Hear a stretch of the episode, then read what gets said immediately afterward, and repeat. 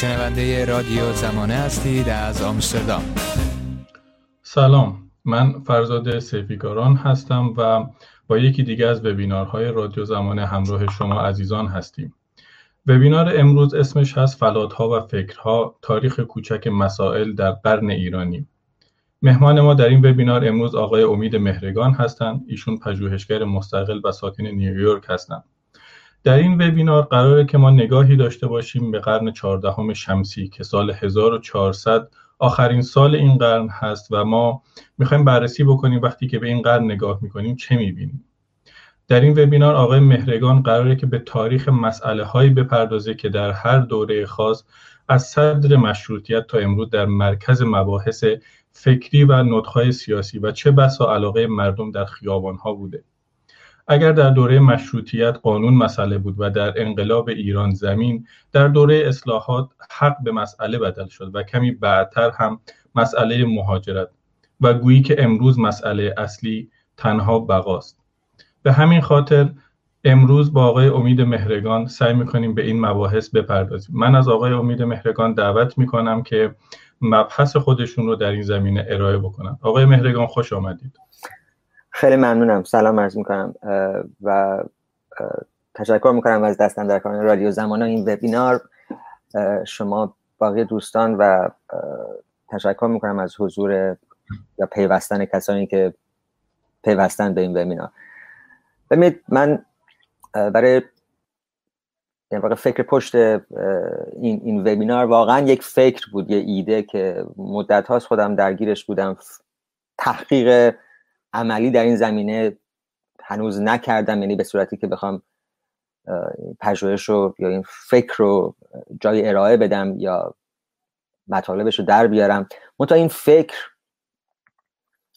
به عنوان کسی که دستی کم در یک دوره دهه هشتاد عمدتا در ایران فعالیت هایی کرده با گروهی از روشنفکران و مترجمان و محققات پروژه ای را انداخته و سعی کردن به یه سری مسائل فکر کنن یا یه سری مسائل صورت بندی کنن فکر کردم که از این منظر همیشه برام این ایده مطرح بوده که چه چیزی باعث میشه که دوره ها به وجود بیاد و هر دوره به صلاح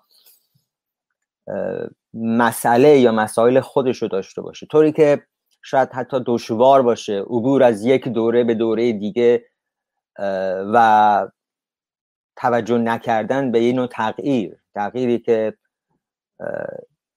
رخ میده و از حیث اینکه شما به چی دارید می‌پردازید چی رو به اصطلاح بدل می‌کنید به دغدغه خودتون این اصطلاحی که ما باش در ایران ناشنا نیستیم. حتی دغدغه مند بودند یا متحد بودند تعهد به چیزی اونم در برابر تخصص یعنی همیشه یک نوع جهتگیری انگار لازم بوده نسبت به اون چیزی که نقطه مرکزی یا نقطه گرانیگاه نقطه سق نقطه که همه چیزها رو به سمت خودش میکشونه. یه جور فضای اجتماعی سیاسی و به اصطلاح می‌تونه خم بکنه و افراد رو متوجه بله مسئله بکنه. من عنوان فرعی این وبینار رو گذاشتم یک تاریخ کوچک تاریخ کوچک مسائل. و اشاره نکردم این مسائل مسائل چه چیزی؟ چون معمولا وقتی شما به عناوین کتاب ها نگاه می‌کنید مقالات نگاه می‌کنید در ایران یا در فضای فارسی زبان یا در جاهای دیگه به این برمیخورید که مثلا تاریخ مسائل فلسفه تاریخ مسائل اجتماعی ایران تاریخ مسئله ملت یا هر چیز دیگه. به هر حال مسئله یا مسائل همواره وصل میشن به یک رشته به یک عرصه خاص. ولی در کل اگر مسئله رو مستقلا طرح کنیم چی میشه؟ نه مسئله این یا اون حوزه خاص نه مسئله این رشته یا اون رشته خاص. بلکه اصلا مسئله ای که یه جور می‌تونه حوزه های مختلف و تا اندازه ای به خودش متوجه کنه. نه هموار مستقیم. شاید در دوره های این نیرو انقدر قوی بوده که همه مسائل مستقیما به خودش وصل می‌کرده. مثلا رفتن شاه در دهه پنجاه احتمالا این قدرت رو داشته. یا جنگ در دهه شست میلادی شست شمسی. یا احتمالا مفهوم قانون قانون داشتن در دوره یا مشروط کردن حکمرانی مطلق شاهانه در دوره مشروطیت. ممکنه اینا بتونن حوزه ها مختلف یا چنان در به سمت خودشون بکشن مثل نیروی مغناطیسی قوی که کم بیش دشوار باشه. اصلا طرح مسئله کاملا جدید. طرح مسئله ای که اصلا نتونه خودشو نشون بده یا ارزندام کنه در در این در نسبت به اون مسئله اصلی. این حرفا فعلا انتظاییه ما باید بتونیم یه دیدگاه خیلی مشخصتر پیدا کنیم. بتونیم راهی پیدا کنیم که اصلا بشه از چیزی به عنوان تاریخ مسائل حرف زد. ممکنه کسی بیاد بگه اصلا چنین تکسری وجود نداشته. همواره مسئله مسئله بقا بوده. مسئله نان بوده در صد سال اخیر یا مسئله پیشرفت بوده. و ما ناشنا نیستیم با این روی کردی که تمام مسائل رو به این معنا فرو میکاهه به یه مسئله بنیانی تر اتفاقا با این مفهوم می‌تونیم کار کنیم به, به مفهوم فروکاستن اگر مثلا مسئله همه صد سال گذشته استبداد بوده باشه و آزادی آزادی فردی آزادی تشکیل اجتماع آزادی اصولا تعیین سرنوشت خیش به شیوه سیاسی که مثلا خودش رو در قالب حق رأی عرضه می‌کنه. اون وقت تکسر و تفاوت مسائل مختلف دورهای مختلف قابل فروکاستن هم به یک مسئله واحد. حتی میشه گفت مسائل مختلف دورهای مختلف بدل میشن به شیوه های ظهور. فقط یه مسئله که می‌تونید بگید اصلا آزادیه. همش سر آزادیه. چیزی جز آزادی نیست به این شیوه های مختلف خودشون یه زمانی تاکید روی قانون یه زمانی تاکید روی اینکه نفت مال ماست. نباید یه کشور خارجی از مواهبش برخوردار بشه. یه زمانی با گفتن اینکه ما اصلا هیچ مستشار آمریکایی مثلا در ایران نباید باشه یا این سلسله باید برچیده بشه. یه زمانی در قالب اینکه ما باید با غرب رابطه حسنه برقرار کنیم. یه زمان در قالب اینکه اگر ما نتونیم انرژی هسته تولید کنیم پس مستقل نیستیم. و از همه مهمتر یه زمانی که بدون آزادی زنان هیچ کسی دیگه ای نمی‌تونه به راستی آزادی آزاد باشه در جامعه. به نظر میاد میشه چون این رابطه بین انبوه مسائل مختلف در دوره های مختلف و یک مسئله بنیادی برقرار کرد. و حتی اگه این کار کنیم یک ریسک هم داره که قضیه خیلی به زیادی فلسفی یا زیادی انتظایی میشه. و از این طریق ممکنه خصلت حتی مسئله داشتن خودش رو به اون شکلی که بتونه تخیل افراد و یه جوری توجه جمعی رو به خودش جلب کنه. من از اصطلاح فلات استفاده کردم. به حال اصطلاح جغرافیاییه که فیلسوفان متفکران زیاد در قرن بیستم بالاخره از حوزه های دیگه بهره بردن از زمین شناسی از زیست شناسی برای کمک گرفتن و طرح مفاهیمی که بتونه برخی از گره های فکر مفهومی انتظایی باز کنه. فلات به جلگه مسطح یک زمین پست یه جور ارتفاعیه که واقع یک جلگه وسیع دشتیه که میشه روش قدم گذاشت متا از اطراف مرتفع شده نسبت به زمین. مثل فلات ایران مثل فلات تبت. این شما وقتی از یک کوه میرید بالا وقتی یه مسیر پرشیب و صعود می‌کنید ممکنه به جایی برسید که قله نیست هنوز ارتفاع بالاتر هست. اما یک سطحی هست که از دو طرف از دو طرف با دره چیزی متصل شده و شما می‌تونید اونجا استراحت کنید یا آماده بشید یا به قله بعدی نگاه کنید. خلاصه جایی که مقداری از زحمت صعود کم شده اما پایان پیدا نکرده. داشتم به این فکر می‌کردم که واقعا اگر این مفهوم در مورد ایران به کار ببریم و این صده گذشته چی می‌بینیم؟ چون همین دیدن دیدن خیلی شهودی همین فکر کردن در ذهن به تاریخ گذشته خود این موضوع بی اهمیتی نیست. و وقتی که از تاریخ حرف می‌زنیم معلومه ما اسناد باید رجوع کنیم. یک خروار کار تحقیقاتی لازمه. مورخان باید به ما بگن چی شد چی نشد چه موضوعی فاکت بوده امر واقع بوده چی نبوده. و به یه معنا شما با چشم غیر مسلح نمی‌تونید داوری درستی یا قابل اطمینانی در مورد یک دوره بکنید. یا اصلا در مورد تاریخ گذشته بکنید. که دقیقا در سی و دوی خرداد چه اتفاقی افتاد. اینکه 1320 و رفتن رضا شد دقیقا چه تعداد نیرو وارد شدن مردم تو کوچه خیابان چه تصویر در مورد سرباز روس یا سرباز انگلیسی داشتن و بحث های دیگه اینکه در ظهر 28 مرداد چه اتفاقی افتاد اینکه در خیابان پیروزی روز 22 بهمن 57 دقیقا چه تعداد می‌دونید اسلحه به دست با ارتش می جنگیدن یا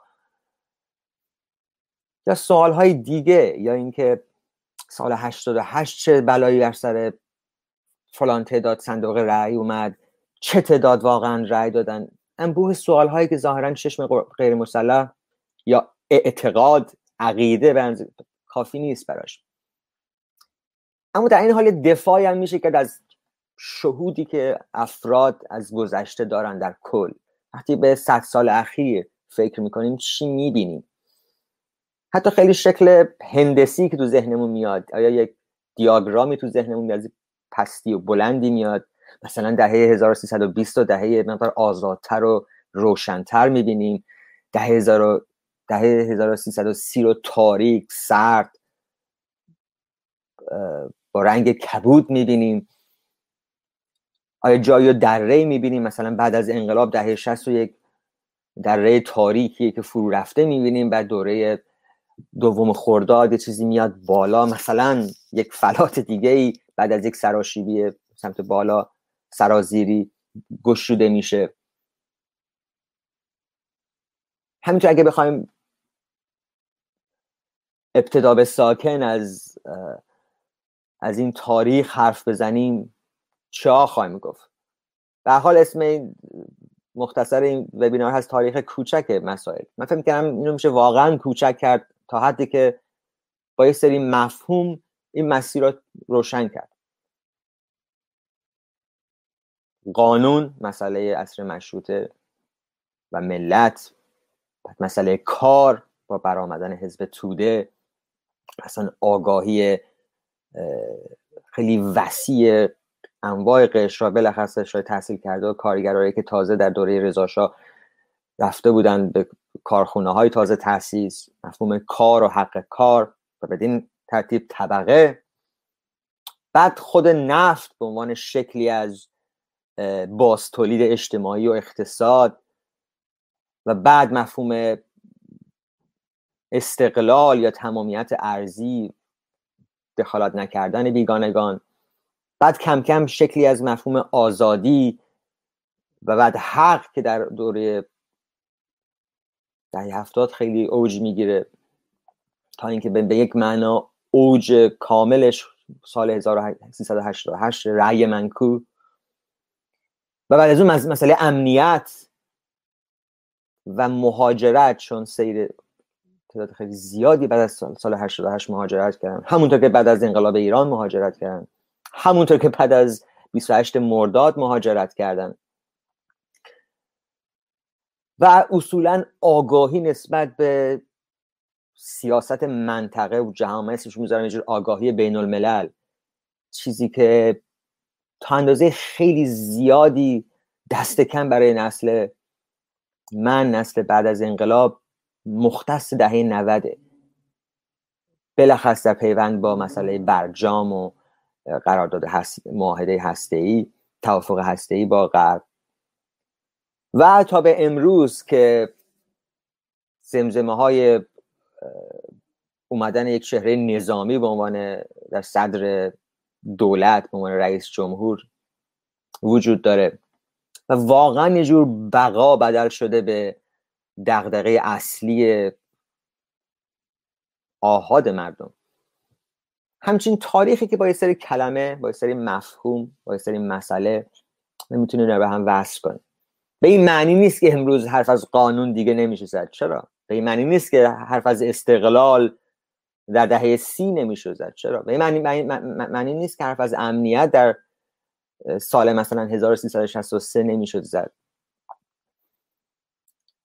و همینطور طبقه و همینطور حق و همینطور مهاجرت. به هر حال یک خوشه ای از از یه سری کلمه یا مفهوم محدود فانی نه پرشمار وجود داره که ما از طریقشون می‌تونیم رجوع کنیم به انتظایی ترین شکل ممکن. چون وقتی میگیم انتظایی منظور چی؟ یعنی کندن. وقتی چیزی شما از چیزی انتظا می‌کنید یعنی چیزهای مختلف ازش جدا می‌کنید بخواید برسید به اون چیزی که واقعا بدون اون اون چیز وجود نخواهد داشت. همه رو ازم سوا می‌کنید تا به اون هسته برسید. مثلا اگر بگید انسان حق داره هر کسی حق داره شما انواع خصوصیات مشخص و رنگ پوست و جنسیت و طبقه رو همه چیز رو از یک فرد جدا می‌کنید و به حکم انسان بودن بهش حق نسبت این شکلی از فکر کردن انتظایی است فکر کردن جدا کردنه آدم ممکنه بپرسه خب این مسائل برای کی بودن؟ کدوم طبقه کدوم اخشار از جانب کی طرح شدن؟ چون به یه معنا مسئله همه ما در سطح فردی در سطح خانوادگی به یه معنا بقا بوده یا زنده بودن یا یا پیدا کردن کار پیدا، تشکیل خانواده و اصولا تحصیلات سلامت سری شرایطی که اصلا زنده بودن رو و تحقق بخشیدن به صلاح جدید پتانسیل های خود یا بلغوگی های خود یا امکانات درونی خود بتونه اینا محقق کنه. و همیشه بین مسائل شخصی و مسائل یک دوره پیوند مستقیمی برقرار نیست. هرچند احتمالا خواهند گفت که مسائل واقعی هر دوره یا مسئله واقعی هر دوره به یه معنا بیان مسئله افراد و مردم اون دوره است. این هم نکته ای که میمونه برای تحقیق. که چطور چطور اینو خودشون نشون میده؟ آیا همچین رابطه ای واقعا وجود داره یا نه؟ بین مسائل شخصی افراد که ممکنه خیلی با هم فرق داشته باشه و مسائلی که در روزنامه ها طرح میشه و مسائلی که از زبان سیاست مدارها سیاست مدارها میاد بیرون. و از طریقش می‌خوان رای جمع کنن. مثلا اینکه کلمه عدالت انقدر اهمیت پیدا کرد در سال 1384 بعد از پایان هشت سال دوره موسوم به اصلاحات دوره که درش قانونگرایی برداشتن انصداد سیاسی اهمیت داشت. ناگهان انگار مسئله هرچند مسئله یک جنبه انتخاباتی داشت و ما به وضوح دیدیم که دروغ بود هیچ عدالتی برقرار نشد و هر سال دوره محمود احمدی نژاد در واقع هشت سال عدالت نبود. به هر حال طرح این اینکه تونست یک بدل بشه به یک به یک مفهوم خودش نشون میده که یک حرکتی از یک دوره به یک دوره دیگه وجود داشته. بذارید من براتون یک قطعه کوتاهی رو از یک دو متن بخونم تا تا اندازه بحثمون رو مشخصتر و انزمامی تر کنه و از اون طریق شاید بتونیم از نو به, به مسئله مسئله فکر کنیم. این متن رساله کوتاه و معروف موسوم به یک کلمه نوشته میرزا یوسف خان تبریزی یا مستشار دوله است.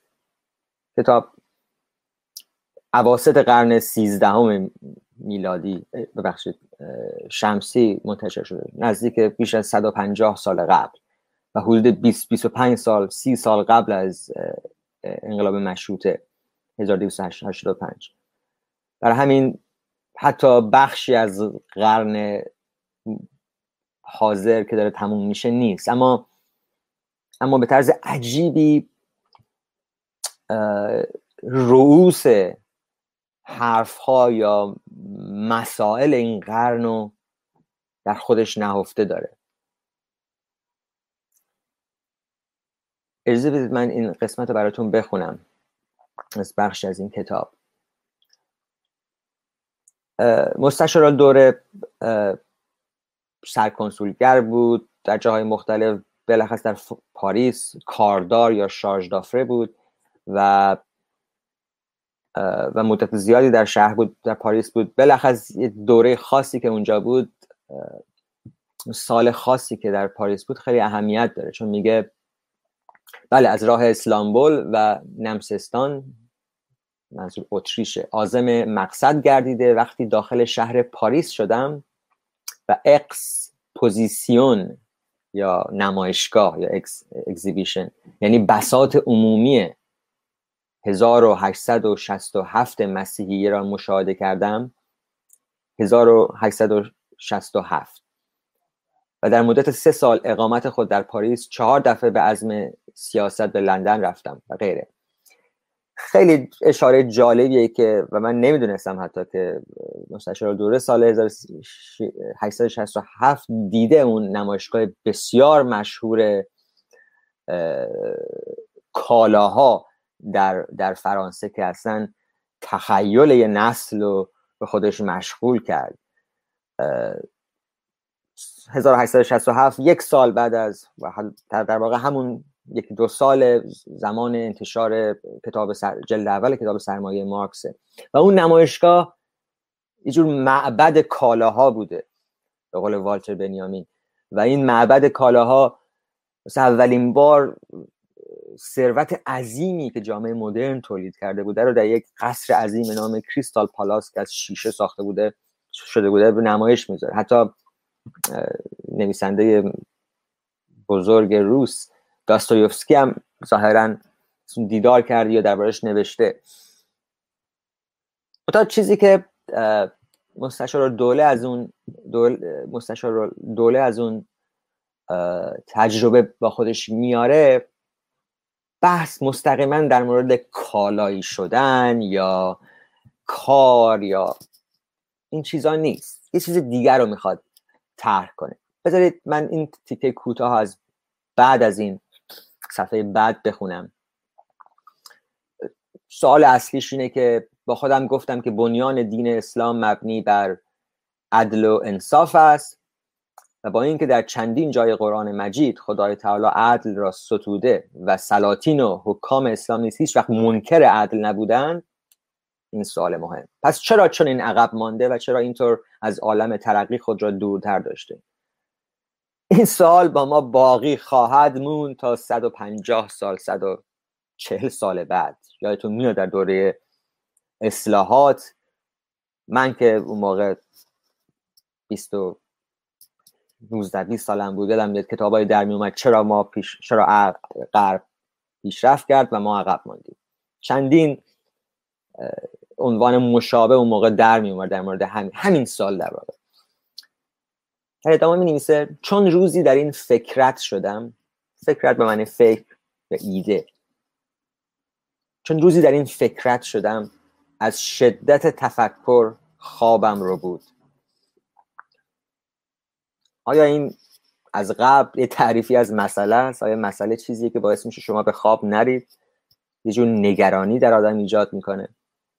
از شدت تفکر خوابم رو بود. پنداشتم حاطف, حاطف غیبی از سمت مغرب ما بین زمین و آسمان به سوی ممالک اسلام متوجه شده و در ادامه میگه سوالی که می‌پرسه این حاطف غیبی از مغرب. چرا اینطور قافل معطل نشست معطل نشستید و چرا از حالت ترقی سایر ملل اندیشه نمی کنید همسایه شما وحشیان کوهستانات را داخل دایره مدنیت کرده و هنوز شما منکر ترقیات فرنگستان هستید. باقی کتاب به واقع درباره قانونه یعنی به یه معنا کل کتاب یه به نحوی ترجمه اعلامیه حقوق بشر در فرانسه و کد یا قوانین مدنی فرانسه در فرانسه است در جنبه های مختلف حیات سیاسی و مدنی و یوسف خان تبریزی هر همه عرصه ها رو به, به نحوی حیات اجتماعی رو طرح می‌کنه در نسبتش با قانون. از جمله اینکه ما چرا برای اندازهگیری وزن و می‌دونید طول و اینا چیزهای استاندارد نداریم معیارهای استاندارد نداریم. بحث اصلی جور آزادی یا حریت سیاسیه. اینکه دولت حکومت نیاد خیر مردم رو بگیره هر جور که بخواد افراد و به هر شکلی که بخواد باشون رفتار کنه بلکه افراد دارای حقوقی هستن. البته مدام در نسبت با فرنگستان جایی که پیشرفت کرده و اینجا جایی که عقب مونده است. این خودش از قبل یه فضایی باز می‌کنه و خیلی هم گفتن که این آغاز یه جور مدرنیته در فارسیه در ایرانه. که در واقع در درون این چارچوبه که مسئله پیشرفت توسعه قانون آزادی کمابیش با همون لحنی که یوسف خان تبریزی ترک کرده ادامه پیدا می‌کنه. بلافاصله بعد از اون آخونزاده رو داریم و دیگران که اجرای کمابیش مشهورن به روشنفکران کمابیش ناسیونالیست غربگرا در ایران. که عمدتا اونا برخلاف یوسف خان تبریزی تماسشون با غرب از طریق استانبول و زبان ترکی و مسکو زبان روسی و زبان عربی بوده. این از ناحیه قفقاز که خیلی اهمیت داشته. حالا یه حدود 100 سال جلوتر بیایم. خب اینجا تمایز روشنه. غرب پیشرفت ایران عقب ماندگی. ایده اووردن قانون. آیا این قانون با اسلام در تضاد؟ یوسف خان تبریزی میگه نه. ایده اصلی کتابه. یه جور تلاش اولیه برای آشتی دادن و برای بیان این که اصلا این دو با هم دو, دو تا با هم غریبه نیستن. اسلام و غرب یا اسلام و ایده آزادی مدرن. حدود 100 سال بعد کما بیش اواسط قرن 1330 32 اگه اشتباه نکنم سید فخرالدین شادمان کتابی می‌نویسه. اونم یه دیپلمات بوده. به نام تسخیر تمدن فرنگی. کتاب خیلی به اصطلاح جدلی هم هست. و اونجا هم البته نسبت ایران و غرب در درون همون گفتاره. اما یه چهره معرفی می‌کنه که چهره جالبی به نام فوکولی. چهره ای که قطعا مستشار دوله ازش خطر نداشته و این محصول جو چهره اجتماعی هست چهره های فیگورهای اجتماعی اصلی قرن حاضر تو ایرانه. مال پیش از انقلاب. فوکولی کسی که یقه به صلاح کاذب میبست و تیپش خیلی غربی بود. در جایی از کتاب تسخیر تمدن فرنگی فخرالدین شاندابا می نویسه این فرنگستانی که فوکولی از آن حرف می‌زند کجاست؟ یادتون باشه کتاب درباره پیشرفته دعوتیه به آموختن از غرب ولی در عین حال و این تفاوتش با مستشارات دور است یک تمایز درونی ایجاد کرده نسبت به دو نوع رابطه با غرب این فرنگستانی که فوکولی از آن حرف می‌زند کجاست؟ در کدام مملکت فرنگ کسی که زبان مادری خود را نداند می‌تواند در تجارتخانه منشی یا دفتردار شود؟ در کدام مدرسه ابتدایی ببخشید. بله. کدام صاحب منصب فرنگی که خود را از تربیت یافتگان بشمرد و زبان و اصول آثار ادبی و از جزئیات وقایع مهم و جنگ های بزرگ مملکت خیش و از کلیات تاریخ عالم بیخبر باشد؟ در واقع انگار غیر مستقیم یا ناخداگاه پاسخی به دعوت یا به بله دعوت روشنفکران قرن پیش در ایران رفتن به سوی غرب و اتخاذ ایده قانونمندی غرب با ایجاد یک تمایز درونی. ما دو جور می‌تونیم سراغ غرب بریم. اینکه همه را کاملا همه چیز رو درونی کنیم یا اینکه به صلاح سنت خودمون رو فراموش نکنیم و از این طریق یه جور آسیب شناسی غربگرایی درش هست. ما خیلی با این موضوع آشنا هستیم غرب زدگی جلال آل احمد و کل گفتاری که به هر حال نقش بزرگی در انقلاب 1357 داشت. من کاری به جنبه های جامعه شناختی روان شناختی و جزئیات تاریخی این حرکت ندارم. در چندان در علاقه نظری و حتی مطالعات من نیست. من فقط چیزی که برام جالبه این تمایزهای مختصری چیزی رو حتی دیالکتیکی این های درونی بین این مسائلی که کم کم خودش رو نشون میده. یعنی وقتی شما شما بزنیم فلات غرب گشوده میشه در در در عواسط دوره ناصری 150 سال بعد افتراق های درونی این فضای گشوده است که کم کم میاد بالا. و برای فهم این مسائلی که بعدا میاد ظاهرا چاره ای نیست که همه رو در نسبت با این رابطه عجیب رابطه میشه گفت پر از تنش دوگانه با غرب بفهمیم. ایران هیچ وقت استعمار مستعمره نشده بود به معنی که هند بود به معنی که بخشای از آفریقا بودن به معنی که الجزیره بود. جزایر ایران همیشه رابطه شبیه ترکیه. یه پا اون ور یه پایین ور. اندازه در خدمت قبل ولی بیرون از اون. همین یه جور شکل مسائل بعدی و به عنوان تمایزهای درونی تنشهای درونی اون گشودگی به نام می‌دونید نظر کردن به غرب و پیشرفت از اون باید ملاحظه کرد. از این طریق خود انقلاب مشروطه یک تمایزهای درونی معرفی کرد. چون خود موضوع مشخصتر شد مشکلات عیانتر شد. ایده قانونمندی از حالت انتزاعیش در اومد و افراد فهمیدن خب قانونمند شدن مشکلاتش چیه؟ یعنی چه موانعی داره؟ برای همین تمام جور تاریخ انقلاب مشروطه تاریخ جور مشخص کردن و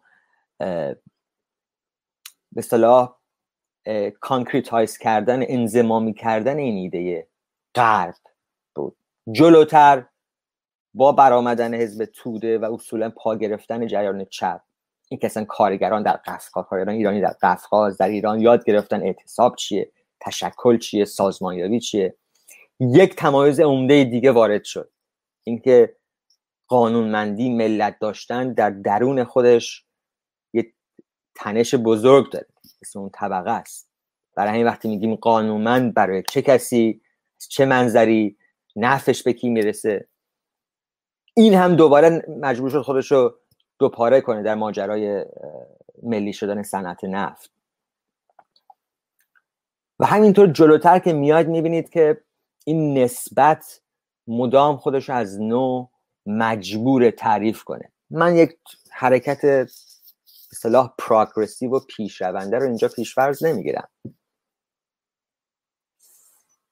ممکنه شما به لحاظ هنجاری اخلاقی به مفهوم پیشرفت در کل توسعه اینا رو این حرکت ها رو این افتراق های درونی رو نقد کنید یا یکی رو به یکی ترجیح بدید.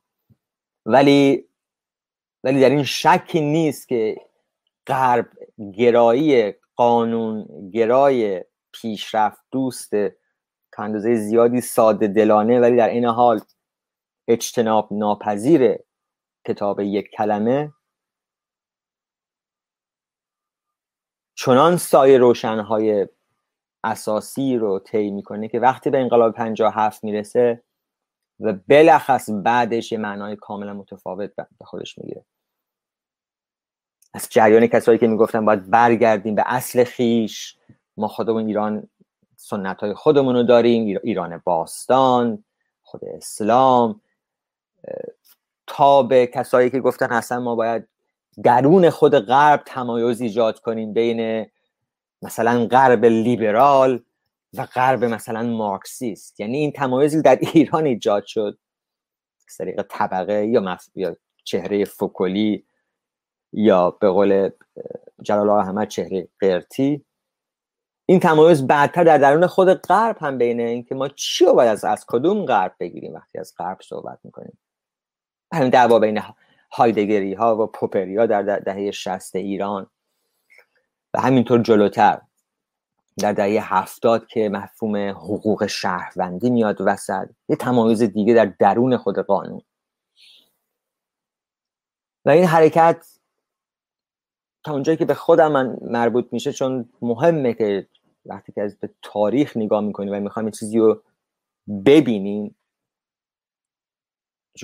به طور شهودی به این فلات هایی که روی هم هستن و اون فلات اصلیش به نظر میاد خود غرب باشه یا استعمار باشه یا کلونیالیزم باشه هر شکلی از اونو بگیرید. با های درونی اون جایگاه بیننده مهمه. جایگاه این رسد کننده مهمه. این که چه جایگاهی این گذشته رو رسد می‌کنید برای من در دهه هشتاد در روزنامه شرق 1382 85 و بعد این گروهی که با جمعی از دوستان تشکیل دادیم به نام گروه رخداد و شروع کردیم نوشتن و ترجمه متونی که در واقع موضوع اصلی همشون یه جور فکر کردن به چیزی جز خود سیاست نبود. سیاست یعنی چی؟ البته که این فکر کردن یه جور پاسخی بود به خود پاسخی درونی از درون سنت مارکسیزم به برخی از مسائلی که فکر می‌کردیم مارکسیست نتونسته بهش به شیوهی که مثلا دریافت شده در ایران یا حتی در غرب نتونسته بهش پاسخ بده. از این جهت یه جور رابطه هم با رابطه فکری با برخی از متون غربی جدیدتر برقرار کردیم متفکرهای جدیدتر. برای اینکه چون در خود غرب هم این فکر کردن دوباره به سیاست به عنوان عرصه نسبتا مستقل یا کاملا مستقل از زیربنای اقتصادی اهمیت پیدا کرد. برای ما هم همینطور. و کم کم مفهوم مردم اومد وسط در کنار مفهوم طبقه. چون سنتا طبقه مردم رو دوپاره می‌کنه. ولی به هر حال تلاش هایی بود برای اینکه بفهمیم مثلا سیاسی بودن یعنی چی و از چه طریق میشه مشارکت کرد در فضای سیاسی که یک ساختار متناقض مثل ساختار جمهوری اسلامی برش حاکمه.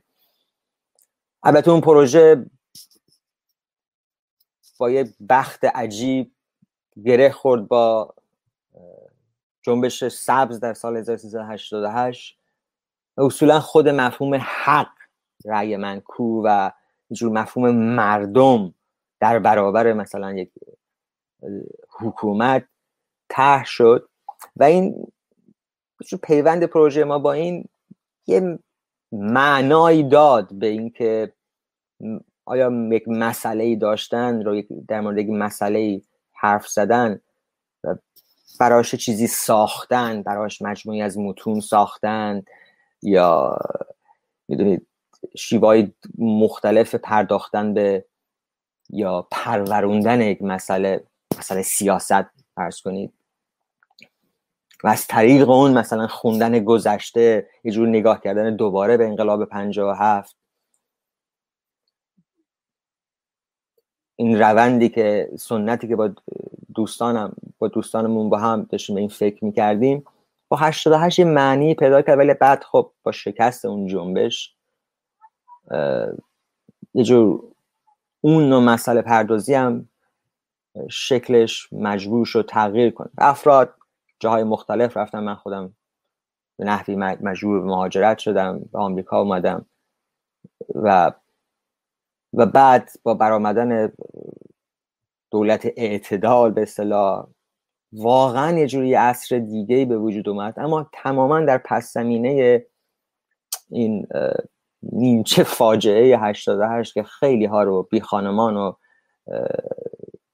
وامانده و به سفر برده و تبعیدی و حتی از دست رفته کرد. یعنی اما این در واقع موضعی بود که از درونش در تجربه خودم فکر کردن به صد سال گذشته اهمیت پیدا کرد. و اینکه چرا مفهوم حق یا قانون جور در تمام این صد سال همواره حضور داشته و رابطش با آزادی چه بوده. من واقعا مشتاقم در درون بحث ها اگر پاداد امروز این مقداری بیشتری این نکات رو بست بدم. ولی فکر اصلی این وبینار این بود که رابطه امروز با یا موقعیت خاصی که فرد درش قرار داره یا حتی یک آگاهی جمعی با تاریخ مسائل چی؟ اصلا به خود مسئله به عنوان مسئله چطور میشه نگاه کرد؟ انواع تحقیقات در مورد این میشه صورت داد. انواع راه ها هست که اصلا شما مثلا یک مسئله خاص و در یک دهه خاص یا حتی در پنج سال خاص مثلا پارلمان از 1320 تا 1325 نیازمنده یک تحقیق میدانی مفصل متون و غیره و در بیارید که چه شکلهای خاصی به خودش گرفته. و البته در پایان این تاریخ خیلی کوچک و مستخ... مختصر رو من ترکیب می‌کنم با یه تاریخ اعداد که فکر می‌کنم نسل حاضر هم کمابیش اینو از بر باشه چون نسل من از بر بود. اینکه ما تاریخ 100 سال اخیر رو می‌تونیم با یه سری اسم با یه سری عدد واقعا نشون کنیم. 1285 1304 1320 1332 1357 67 68 76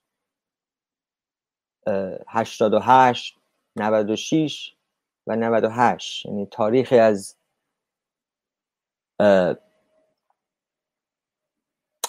رخدادها یا تغییرهای ناگهانی و در آخر فقط یک, یک, یک نکته لغت شناختی. شاید براتون جالب باشه که کلمه پروبلم پروبلم که از یونانی پروبالین میاد یه جور یعنی چیزی رو انداختن وسط چیزی رو پرتاب کردن وسط. و یه مقدار با مفهوم تغییر و حرکت هم ارتباط داره. چیزی رو وسط میندازید و بر خودش یه حرکت می‌کنه. تو فارسی مسئله بیشتر با سوال ارتباط داره. قضیه حرکت درش نیست. ولی در عین حال یه جور سوالی که با آدم میمونم و آدم رها نمی‌کنم ارتباط پیدا می‌کنه. من ترجیح میدم باقی بحث رو از طریق گفتگو پی بگیرم. ممنونم ازتون.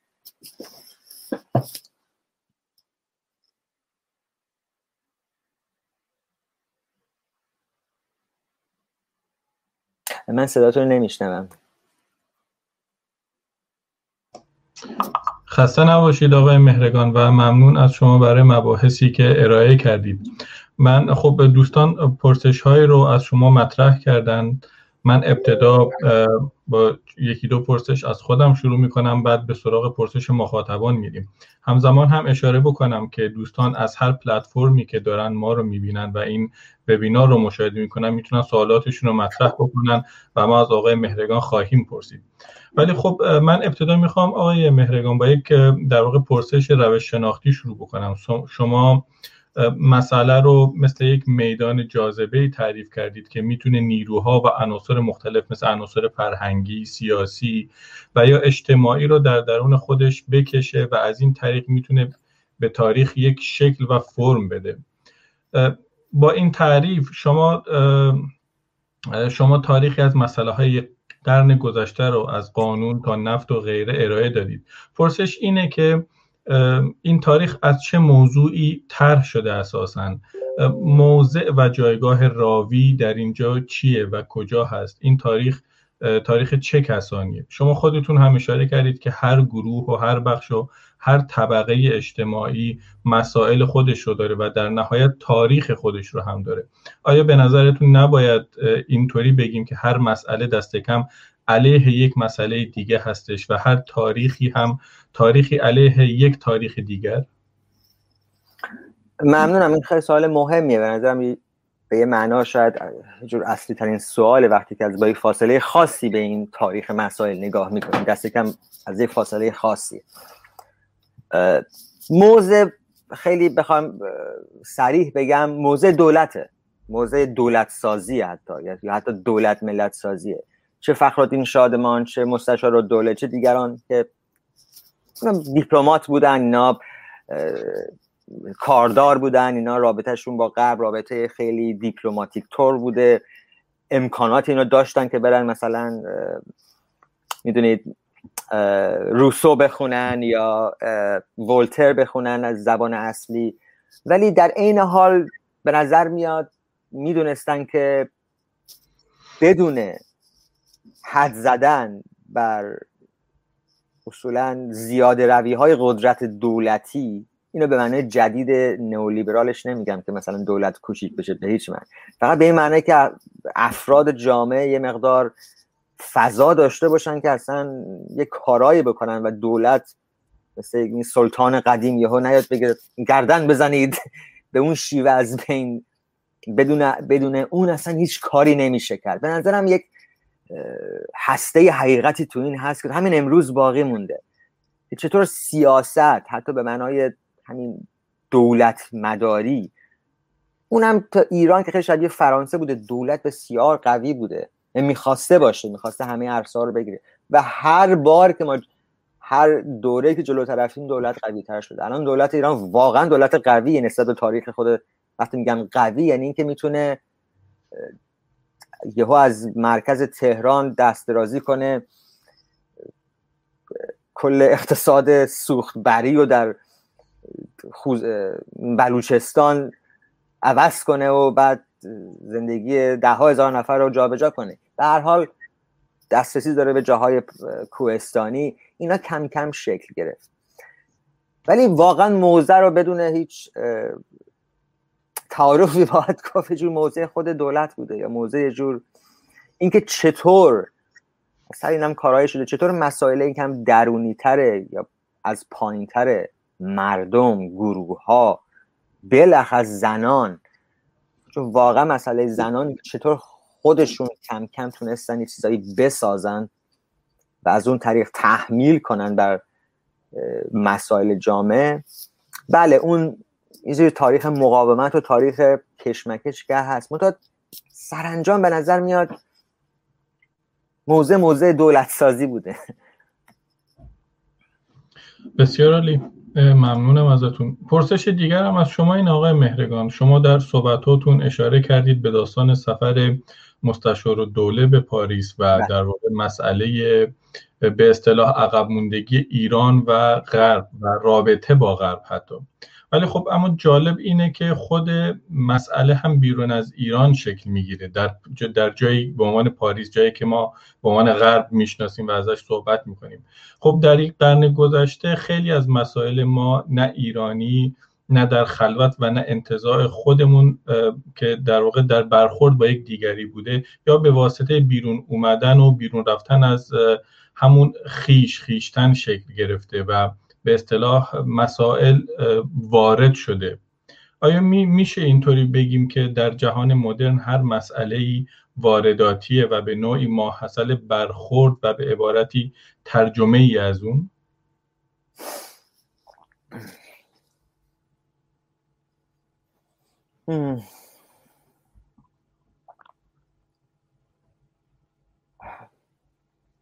خب سوال دشواریه. فقط هم نه به خاطر خود صورت بندی بلکه به خاطر پیشفرض هایی که هم در سوال هست هم و هم هر جوابی بهش مجبور بهشون متوسل بشه. ببینید من از راه خیلی بعید و عجیب اینو جواب بدم. و اونی که تصور کنید در خود غرب در درون مثلا آلمان نسبت آلمان با کشور جنوب فرانسه یا در نسبت فرانسه با کشور شرق مثلا چه می‌دونم لیتوانی و دیگران اونورتر یا تا خود مرزهای استانبول یه جوری درون و بیرون هم دوباره وجود داره. و هر حال تولیداتی که مثلا در قرن 19 هم همون دوره که مستشار دوره زندگی می‌کرد در پاریس بود. مثلا در فرانسه و آلمان مقدار زیادی نوشتار تولید می‌شد. درس گفتارهای مفصل در مورد فلسفه آزادی دولت و پروژه های سوسیالیستی عجیب غریب تو فرانسه بود. از اون ور در انگلستان مثلا در مورد سلطنت صحبت می‌کردن اقتصاد سیاسی تازه پا گرفت و مثلش علوم جدید به این شکل. نمی‌دونم آلمان جای دیگه تماما شیمی و فیزیک پیشرفتهایی کرده بود روانشناسی داشت میومد یا چیزای حتی عجیب غریبتر مثل جمجمه شناسی که افراد دست می‌زدن به جمجمه که بفهمید کاراکترتون چی از این علومی که امروز برای ما مقدار شبه خرافاتی و شبه علمیه ولی به هر حال وجود داشت. حتی کسی مثل گوته ازش متاثر شده بود. به این فکر کنید که درون همون سنت اروپایی مثلا دانمارک می‌شد پذیرنده این علوم. مثلا کسی من سورن کیرکگورد به هر حال می‌رفتن برلین که درس گفتارهای شلینگ و دیگران رو گوش بدن در مورد آخرین دستاوردهای فلسفه.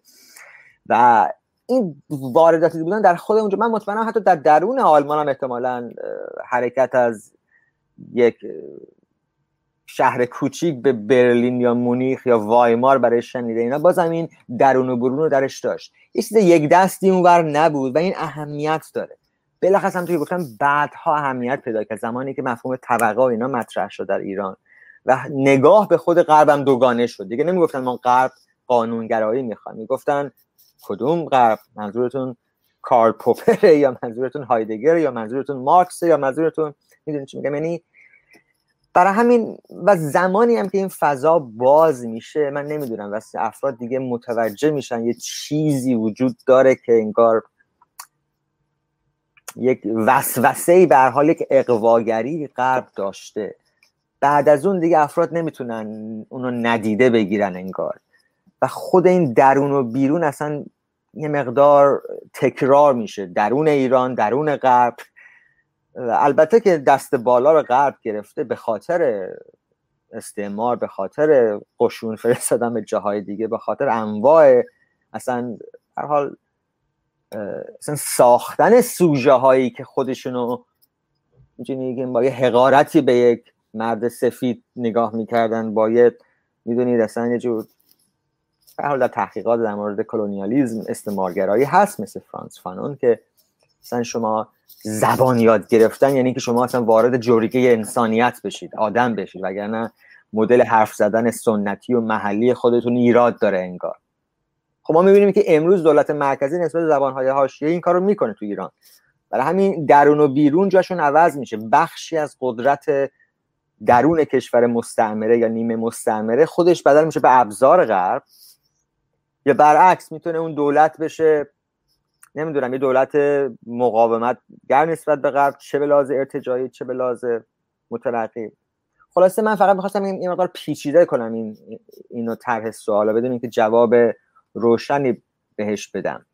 که این درون و بیرون وارد و صادر کردن خودش رو چه شکلی چه شکلی نشون میده و چه چجوری چیزا مستحیل میشن. کل مارکسیسم به یه معنا وارد شد به آسیا از آسیای صغیر تا دور دست تا کامبوج و ویتنام. ولی در یه دوره هایی در دوره ای که جنبش های ملیگرایی پا گرفت چه دهه پنجاه چه دهه هفتاد یه جور از طریق همین ابزار اگه اسمش بذاریم مقاومت عجیب حتی خشن نسبت به خود غرب صورت گرفته. اصلا خودش از طریق مقابله با غرب تعریف کرد. درست زمانی که نقطه شروعش غرب بوده. برای همین جاها عوض میشه. این برای همین خیلی مهمه اینو دقیقا در پیوند با چه مسئله در چه پس زمینه ای و بافتی طرح کنیم. ولی بله یه چیز وارداتی که هست. منتها این فقط وارداتی نمیمونه. خب شما الان تو صحبتاتون دو تا اشاره کردید. یکی به موضوع قدرت حکومت که مثلا مثال سوختبرها رو زدید که می‌تونه اونجا کاملا دست ببره و اون اقتصاد رو عوض بکنه و زندگی ده ها هزار نفر متحول بکنه. یک اشاره هم مثلا به بحث زبان کردید در کشوری مانند ایران که چند زبان در اون وجود داره. آیا میشه همین در واقع بحث درون و بیرون رو و یا در داخل کشور هم نمودهای باز تولیدش رو دید در صد سال اخیر؟ قطعا راشه بخواد در تجربه خود من که من زمانی که از برای همه عمرم در تهران بودم و خیلی اهل سفر و اینا نبودم.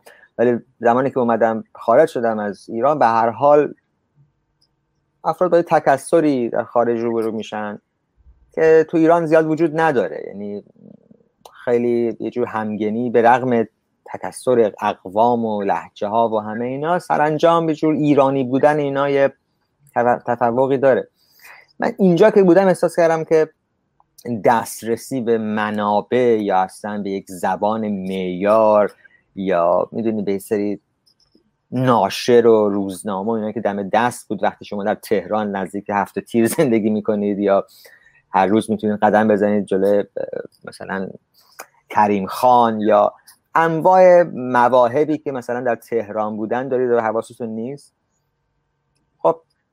آدم خیلی زود متوجه میشه که یه درون و برونی توی ایران هست. اینکه از کجا باشید در کدوم شهرستان باشید. نسبت با تهران هست. و این البته که دولت این حکومت تو ایران جمهوری اسلامی خیلی آگاهانه و به طور سیستماتیک از اول انقلاب اینو تجربه کرده و حتی یه مقدار خصلت چیز براش پیدا کرده. یعنی همواره من همچین فکری سر ایران دارم که همواره جمهوری اسلامی خودش رو در یک وضعیت اضطراری تصور کرده و نه اینکه حالا تحمیل کرده ولی وجود چیزی به نام دادگاه های انقلاب. همواره نگاه کردن به مرز به عنوان جایی که هر لحظه ممکنه خطر باشه. درست انگار هنوز سال 1357 یا 8 هنوز انگار می‌دونید انگار زمان جور تغییر نکرده. از دیدگاه دولت جوری که دولت فکر می‌کنه همچنان این فکر کردن به خودش به عنوان سازمان نوپا وجود داره که مدام باید پس بزنه. بله میشه اینو ردیابی کرد میشه اینو پیامدهاش هم برای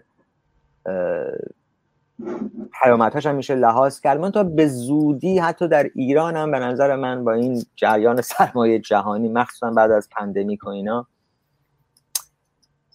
نمی‌دونم یه سازوکاری که خود بیزینس وارد می‌کنه یه سری میانجی های تو جامعه می‌ذاره. افراد ممکنه مثلا اگر پول موبایلشون رو ندارن بدن با یک شرکت خصوصی موبایل یک گرفتاری با اون داشته باشن دولت وارد نشه دیرتر وارد بشه یا نتونه حمایت کنه ولی فقط بدل بشه به چیزی که مثلا در جمعه های امنیتی دخالت کنه.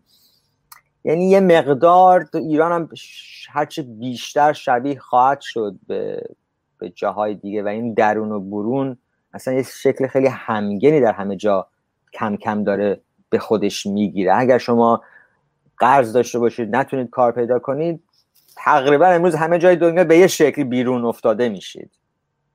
از این جهت خیلی و از اون ور ایران یه جور درون اصلا تاریخ جهانی هم حضور داره. چون اگر شما گزارش کربن و چند سال پیش intergovernmental که دو سه سال پیش پخش شد و بخونید می‌بینید که نوشته 100 corporation 100 شرکت بزرگ در جهان هستن مسئول بالایی نمی‌دونم 75 درصد 40 درصد 50 درصد درصد خیلی بالایی خیلی بالا از تمام صدور دیوکسید کربن و و نتیجه آلوده کردن اقلیم و تغییرات اقلیم مسئول اصلیشن از این صد تا کشور 5 6 تا 7 تاش دولتی هن. یکیش شرکت نفت ایرانه و کل این قضیه تغییرات اقلیمی از کی شروع شد به این شیوه خیلی خشن مال سی سال پیشه. یعنی از حدود هلوهوش دهه هشتاد. یعنی که یمنی که انقلاب ایران رخ داد. یعنی به طرز عجیبی ایران از طریق نمی‌خوام یکی کنم با شرکت های آمریکایی و چینی اینا ولی به هر حال حضوری در سرنوشت نقشی در سرنوشت اصلا تاریخ بشر. اصلا امکان این که ما روی کره بتونیم زندگی کنیم یا نه یعنی به این معنا درونش هم بوده. هرچند از جهات دیگه از جمعیت بیرون بوده. ولی به حال بدونید یه مقدار ما نیازمندی مفاهیم و جاهاش رو عوض کنیم. یه مقدار چشم رو عوض کنیم تا بتونیم یه جور دیگه ببینیم. خیلی ممنونم از پاسخ شما من کاربران پرسش های متعددی رو مطرح کردن که از شما خواهم پرسید دوستانی که بیننده این وبینار هستن به صورت زنده کاربری به اسم آنتونی در واقع از شما پرسیدن که اگر پرسششون رو روی صفحه ببینیم من الان برای شما خواهم خود بله. بله. ایشون پرسیدن که به نظرم نگاه با ولع به غرب و تأسف به خانه عموما تاثیرات میراث استعمار در پیشرفت آن آن ممالک. آن ممالک را در نظر نمی‌گیرید. به قول خودتان با سقوط در دره هر بار کلی روشنفکر به خارج مهاجرت کردم. پس توسعه مسلما فلج می نماید میماند. ببخشید. آقای مهرگان کجا برای ادامه پرسشون. سوال شخصی طرف می‌کنه درسته. همون پرسش اولشون که در بله بله. نه سوال به نظرم خیلی درستیه. من اشاراتی به این کردم و بلخص امروز مفصل سر این بحث میشه. انبوه محققا و روشنفکرا از هند بگیر تا آفریقا تا کشورهای آفریقایی تا می‌دونید حتی در اروپا و خاور میانه به این مسئله استعمار فضای پسای استعماری اصلا اینکه چطور تمام مسئله پردازی ها احتمالا متاثر از اونه. بعضی تا جای پیش میرن که میگن کل اصلا فکر کردن با مفاهیم که متاثر از مثلا متافیزیک غربیه اصلا خصلت نجات پرستانه داره چون از درون سنت خاص اومده. من موافق نیستم به اون شکل ولی منظورم که گستره این بحث و اینکه تاثیر پذیری بله از میراث استعمار همین نگاه دوگانه غرب خوب است. کاملا متاثر از این بوده. مثلا چون رابطه ایران با استعمار رابطه بگم دوگانه بوده کاملا مستمره نشده. یه ما پاش بیرون بوده پاش درون بوده.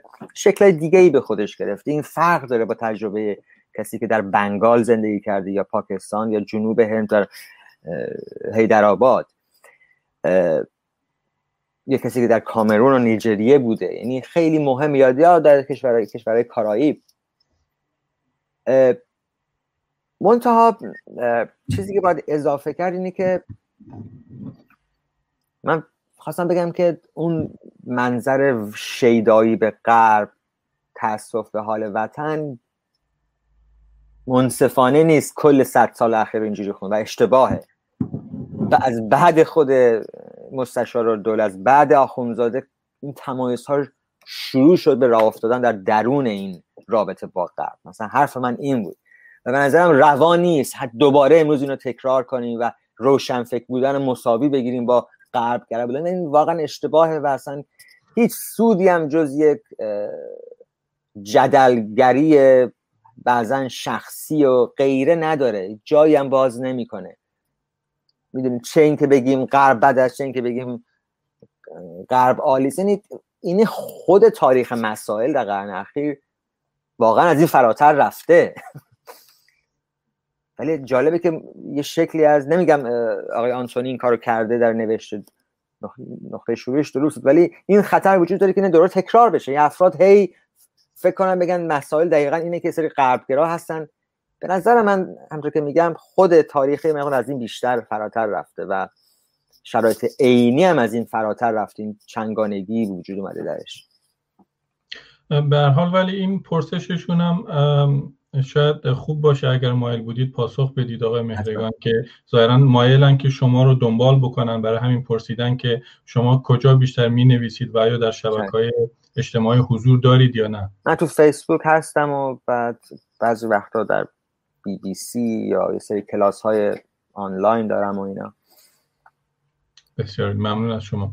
کاربر دیگه به اسم آریا ایران دوست پرسیدن که واکنش مدافعان سنتگرایی به این پرسش ها چه بود؟ آیا پاسخی داشتند آیا اصلا علاقمند به دیالوگ نشان دادن بودند؟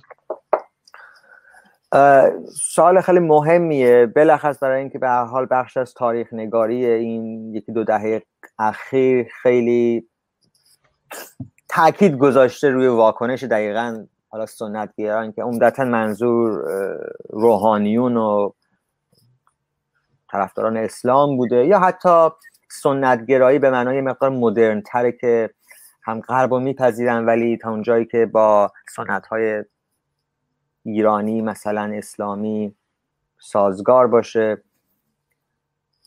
در دوره مشروطه که به حال این دعوای خیلی مفصلی بوده. افرادم سریع من واقعا اینجا وقت نیست و حتی اونقدرم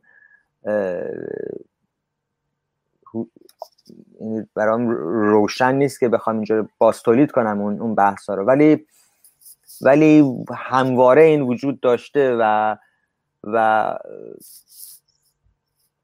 نه فقط هم از جانب مسلمونا یا روحانیون بلکه حتی به صلاح چهره های سکولارتر هم در دوره شاه مخصوصا در چهل و پنجاه خیلی رفتن به سراغ ساختن یک تاریخی از ایران باستان و در آوردن اصولا می‌دونید یک زبانی که از عربی و مثلا زبان اروپایی مکان مستقل باشه چیزی مال خودمون باشه. این شی... به هر حال این شیوه ای از سنتگرایی تا که خود شاه هم دیگه در دهه 50 حسابی غروری اونو گرفته بود که می‌گفت شما چشم آبی ها یعنی غربی ها تنبلی هستید خیلی کار نمی کنید این صوری از به فاصله گرفتن از این نفوذ عجیبه اصلا من مثل اینجا اقواگری عجیب غرب. درش من به نظر من نکته کمی سواس ولی به حال همیشه این اقواگریه به نظر من خصلت زنانه ای داشته. اصلا بر همینجور با آزادی زنانه اصلا با همین مثلا ترس از یه جور ولنگوازی زنانه ارتباط داشته. بازگشت به عقب به سنت. هم یه خصلتی داره. برای بی جهت نیست که جلال آل احمد بهشون میگه قرتی با که خیلی غرب یا اون که میشه فکولی من خود با خود حتی یه چیزی مرتبط با کویر با یه جور می‌دونید با یه جور دگر باشی درش می‌بینیم. این جزوی از این اقواگری غرب هم بوده. میشه مستقلا پی گرفت. ولی بله واکنش واکنش وجود داشت. بعضی حتی میگن یک ور انقلاب ایران همین واکنش سنت به مثلا مدرنیزاسیون بوده که این کامل نخواهد بود. اگه در نظر نگیریم که یه ور دیگهش کاملا چیز غربی بوده. یعنی این دوتا رو با هم باید بگیم. شاید اصلا جمهوری اسلامی تناقض این دوتاست شاید یه و همین وقتی هم میگیم سنت سنت های مختلف هست. یعنی واکنش یک سنت خاص که بود. اصلا تلاش یه دولت برای اینکه یه سنت خاص رو معرفی کنه به سنت ایرانی یا سنت اسلامی به نظرم ایراد داره. اون خودش چیز ایدولوژیکه می‌دونید سنت های مختلفشون از جهت جرون اون می‌شد به این قضیه واکنش نشون داد. سپاسگزارم. دوست دیگری به اسم آقای امین پرسیدن که اگر بپذیریم که تاریخ یک سیر خطی و منسجم ندارد و در دوره های معرفت شناختی مختلفی در آن به وجود می آید چطور این گسست های تاریخی را می توانید در یک ماندن مسئله های سیاسی ایران از دو قرن پیش تا کنون بر اساس بحث روز توضیح بدهید. این خیلی سوال مهمیه. به حال و بازم به جور می‌تونم میگم سوال معاصریه چون دیدگاهیه که به حال در میشه گفت از میشل فوکو به بعد یه مقدار اهمیت خیلی مهمی پیدا کرده که مهمی که ببینیم درون چه چارچوب هایی درون چه کردارهای اجتماعی درون چه شیوه هایی از تنظیم کردن اصلا رفتار شخصی و اجتماعی و نهادی و غیره ما از این چیزا صحبت می‌کنیم. درست میگید. منم اینو به عنوان سوال واقعا ترک کردم. ولی در این که می‌تونیم بگیم تاریخ های مسئله ها بله این, این حرف درستی شاید بهترم باشه. این فلات ها و فکر ها نه یه دونه فلات نبوده. اسمش فلات ایران این خودش یه جور وحدت جغرافیایی و زبانی و غیره ممکنه تحمیل بکنه. مطمئن منم واقعا ادعا نکردم که اینا میشه یکی گرفت.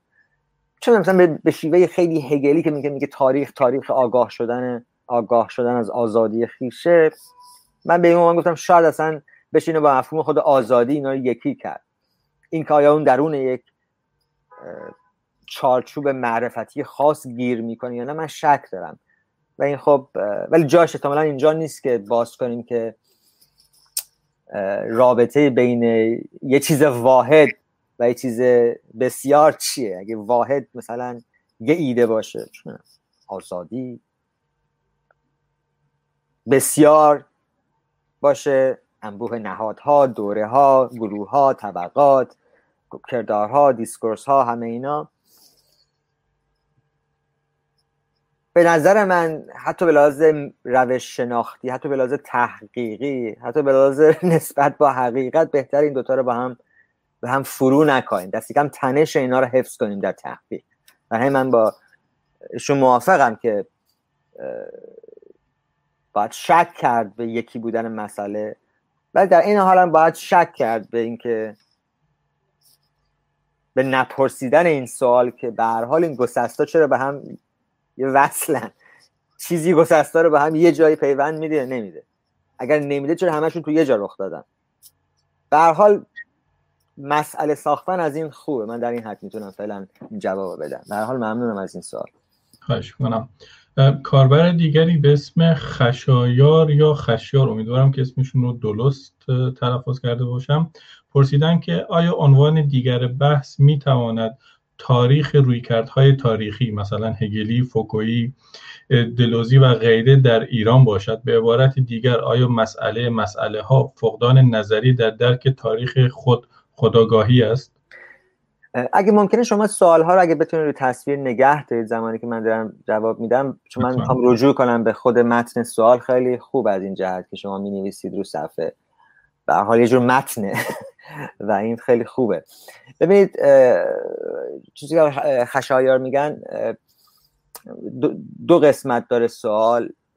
قسمت دوم که میگن آیا مسئله مسئله ها فقدان نظری چیه نظری؟ در درک تاریخ خداگاهی است. اون چیزی که من سر آزادی گفتم به عنوان احتمالا یک مسئله ثابت با این صورتبندی خشایار بخش دوم سوال می‌خونه. شاید بله شاید این یه جور تاریخ خداگاهی یا هرچی اما بخش اول سوال خشایار یه مقدار از بحث من دور می‌کنه چون من واقعا منظورم تاریخ فلسفه نه نبود. تاریخ روشنفکری نه. تاریخ درسته که اینا بیان یه جور نظری مجبور بودن پیدا کنن. چه تو روزنامه چه تو جزوه چه رو تریبون. و این نشون میده که چرا اصلا سیاست احتیاج داره از مفاهیم استفاده کنه. فقط در ذهن مش فیلسوف نیست. به هر حال احتمالا بحث های فلان در مورد حق حق و برابری در قرن 18 هم در یه جای بدل شد به دعوا روی خیابون و فتح باستیل و بزن بزن در شهرهای پاریس و جاهای دیگه یا در مسکو بحثای مثلا خیلی محققانه احتمالا مارکس در سرمایه. یه رابطه بین اینا هست. اصلا فرض کنید یه دوره حالا به هر معنای فوکویی هگلی مارکسی اصلا هر جور دیگه ای اصلا ملا صدرایی نمی‌دونم تحلیل اصلا صورت بندی یک مسئله ممکنه رخ بده. اینا ممکنه تصادفی باشه که چرا افراد علاقه من شدن به این چهره و نه چهرهای دیگه. ولی اون چیزی که مهمه اینه که ما کار بدل به مسئله میشه یا نمیشه. وقتی اون مسئله شد رابطه اون با این نقاط شروع حالا هگلی فوکو اینا می‌تونه در بیاد. من نمیگم اینا همشون یک سطح دارن. معتقدم که یک به حال حقیقت ممکن نزدیکتر باشه به یک متن یا یک روش. روش خیلی اهمیت داره. و من نمی‌خواستم این, این وبینار رو واقعا فرو بکنم دقیقا نمی‌خواستم این کار رو بکنم که به, که به این روی کردها فرو بکنم فقط می‌خواستم ببینم اصلا در درون چه چارچوبی میشه فکر کرد چه چیزی رو باید برداشت چه چیزی رو نباید برداشت. برای سوال خوبیه منتها یه مقدار جوابش یه مقدار آره و نه.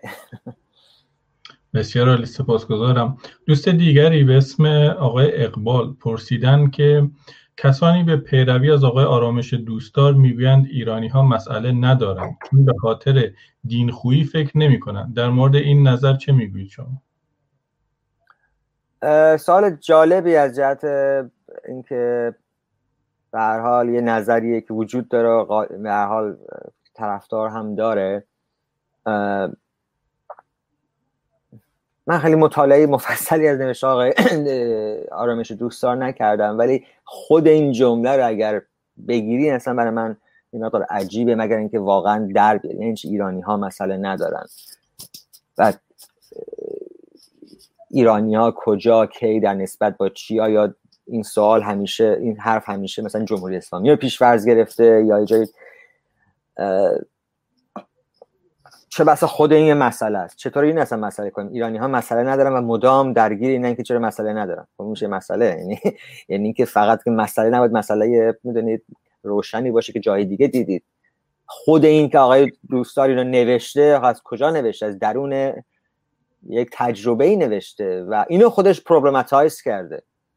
برای همین یه چیزی داشته کار می‌کرده. من نمی‌دونم چرا اینو باید جدا کرد و اتفاقا که اینجا دیدگاه تطبیقی واقعا کمک می‌کنه. افراد بریم دنبال اینکه ببینیم که مثلا رابطه چه می‌دونم دانمارک همین با آلمان چی بوده؟ رابطه مثلا روسیه با فرانسه چی بوده؟ رابطه ژاپن با مثلا آلمان چی بوده؟ از تا اونجایی که به یک غرب قدرتمند و یک کشور حاشیه‌ای یا رابطه واقعا کسایی که در الجزایر زندگی می‌کردن اصلا نسبتشون یا با مراکش نسبتشون با فرانسه چی بوده؟ کمک می‌کنه یه مقدار ما نوع مفهوم پردازی ها رو عوض کنیم و از این حکم شبه ای که مثلا ایرانی ها اینن یا اونن یعنی اینو به صورت پولمیک جدلی میشه به کار آورد. مثلا مارکس هم می‌گفت آلمانی ها انقلاب فقط در ذهنشون کردن. ولی این حرف باز مقدار حرف روشنتر یعنی در واقعیت انقلابی رخ نداده و واقعا رخ نداده بود. سال 1845 44 که این حرف رو زده بود. ولی در کل سر ایران اینو گفتم من نمی‌دونم این من نمی‌دونم از کجا باید شروع کرد به جواب دادن به این. جز اینکه گفتن خود اینو میشه اگه خود اینو problematize کرده باشیم چی؟ اگه کرده باشن چی؟ مگه نمیشه خودش یه مسئله؟ بسیار سپاسگزارم. کاربر دیگه ای به اسم آقای مسعود امینیان پرسیدن که آیا فکر نمی کنید در مورد مسئله مسئله اینها در ایران جدا بوده و سیاست جدا از متن بوده و از organization بیشتر و ارگانیزیشن بیشتر تنظیمگر به سیاق خودش بوده. به علت ضعف طرح مسئله از جانب متن تا مراقب کننده که امروز همچنین است. سوال جالبیه ولی آقا مسعود چون از متن حرف می‌زنید لطفا که متن روشنتر بنویسید. اگه واقعا از یعنی یه مقدار یه مقدار سوال طرح سوال سوال جذابیه. من می‌فهمم این جدایی از سیاست از متن سوال مهمیه. یه جور دیدگاه هرمنوتیکی تفسیری میاد که فکر کنه که بین درون و بیرون متن رابطه چیه؟ چه چیزهایی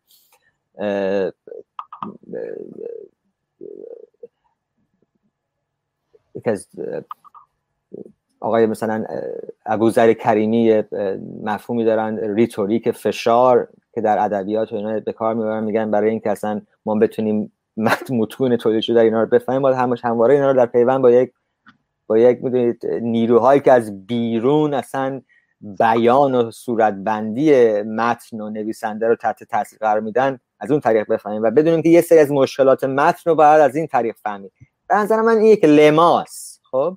میشه اینو یه جوری تاریخی در متون خاص نشون داد و جالبه. و یه مقدار شباهت داره به این که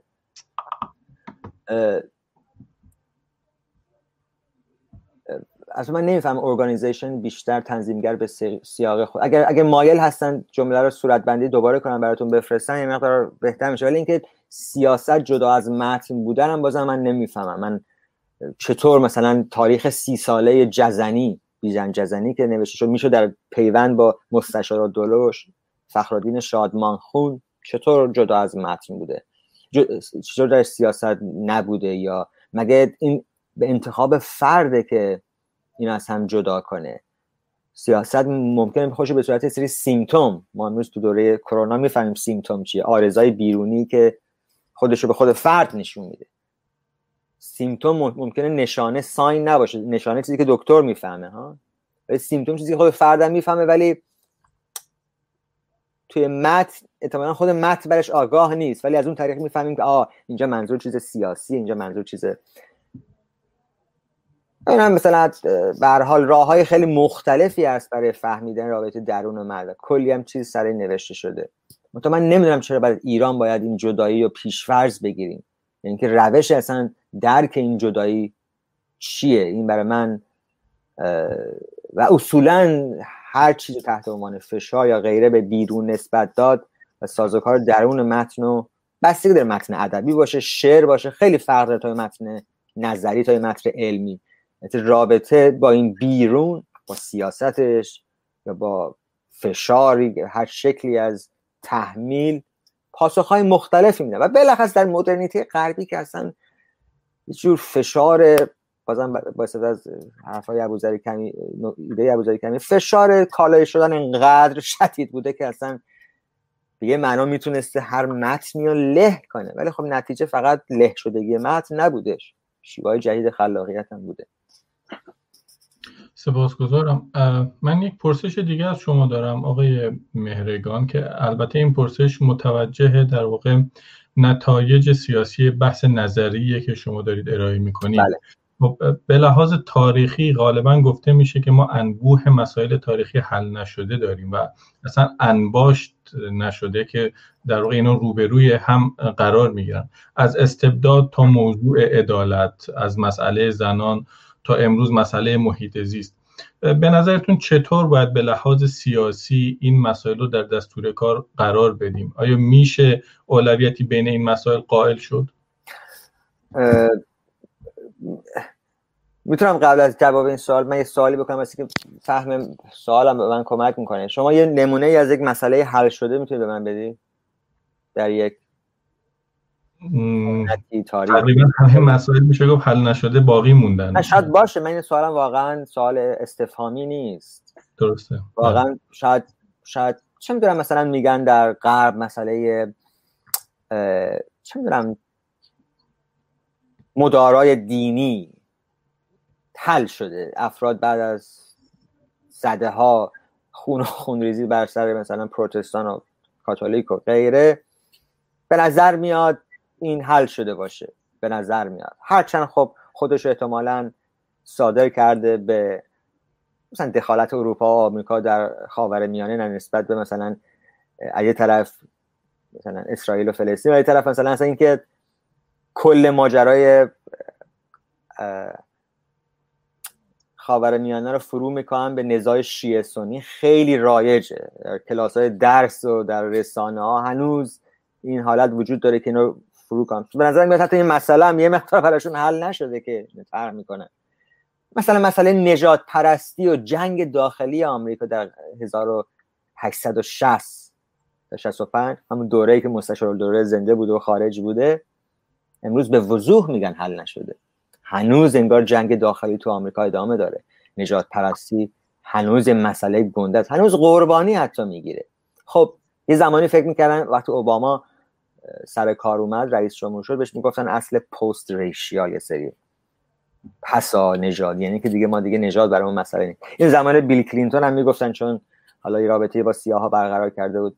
ولی اینا از بین رفته و افراد می‌دونن که همچین چیزی نیست. پست ریشیال ورلدی وجود نداره. جهان پسا نژادی. در مورد ایران چیزی به نام انباشت هست درسته.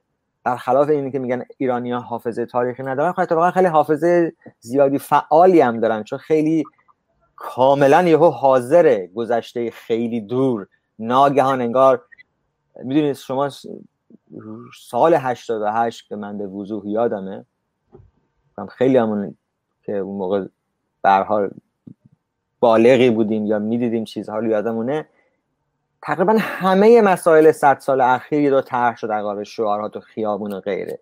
مسائل مشروطه مسائل حزب توده مسائل فداییان مسائل نه که به عنوان مسئله کاملا طرح شد.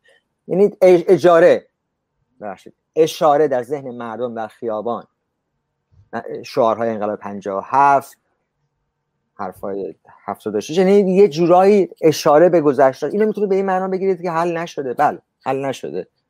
چون همچنان قانونمندی سواله همچنان مثلا حقوق حق داشتن سواله. همه اینا به یه معنا بله همچنان حضور دارن. ولی اینکه آیا مثلا ما امروز می‌تونیم یه جوری در مورد قانون صحبت کنیم که انگار هنوز سال 1285 این سال خوبیه. من قبل از این وبینار به این فکر می‌کنم که اصلا باید با مفهوم تایم زمان زمان تاریخی بحث کرد یا نه؟ درست میگن ایشون که واقعا خطی نیست. ناگهان یک تاریخ خاص یک دوره خاص یک واقعی خاص به قول والتر بنیامین ناگهان درون یک پیکربندی یه صورت فلکی قرار می‌گیره با یه مسئله امروز. این صورت فلکی وقتی به آسمان نگاه می‌کنی یه سری صورت فلکی هست. دو اکبر دو اسخر ستاره ها هر کدوم نور نوراشون ضعیف و قویه. از گذشته هم میاد. ممکنه ستاره ها مرده باشن ولی نورشون الان با ما رسیده نه؟ و تشکیل صورت فلکی میدن. این کارو کردی این درک کرد که واسه اینکه از این حالت گذشته به عنوان یک جای خالی آینده یک فضای خالی که همینجور وقایع اینا رو پر می‌کنه میره جلو در بیاره.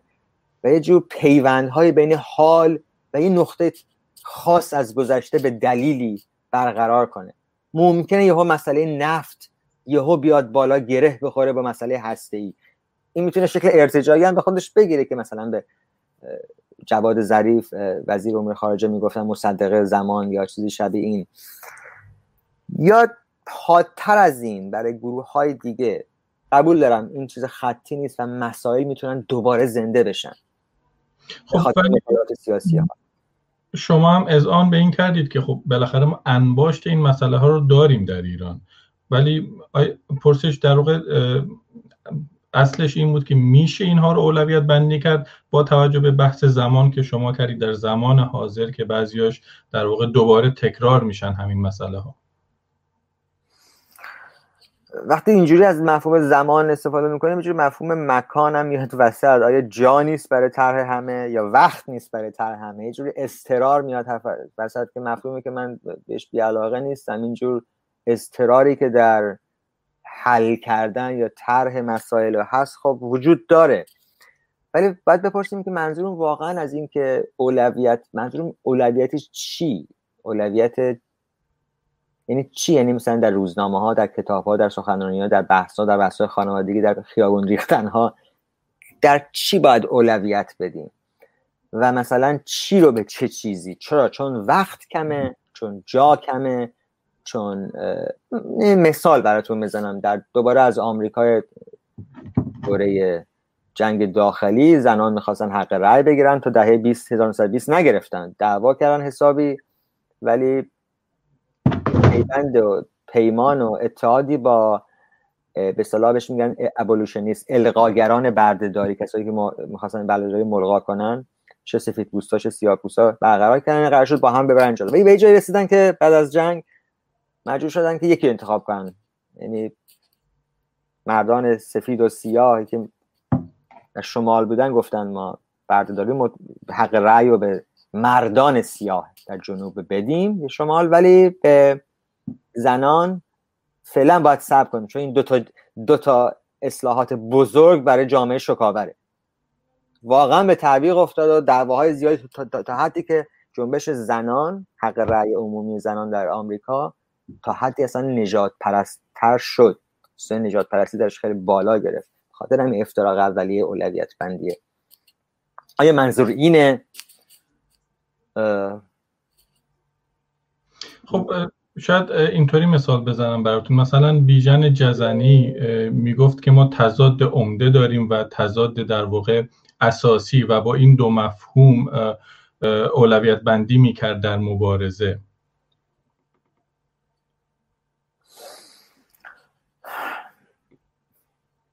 یا اگر بخوایم یه،, یه مثال دیگه بزنیم مثلا می‌تونیم بگیم که خب امپریالیسم تضاد اساسی هست و دیگر تضادها رو یه جوری متعین می‌کنه.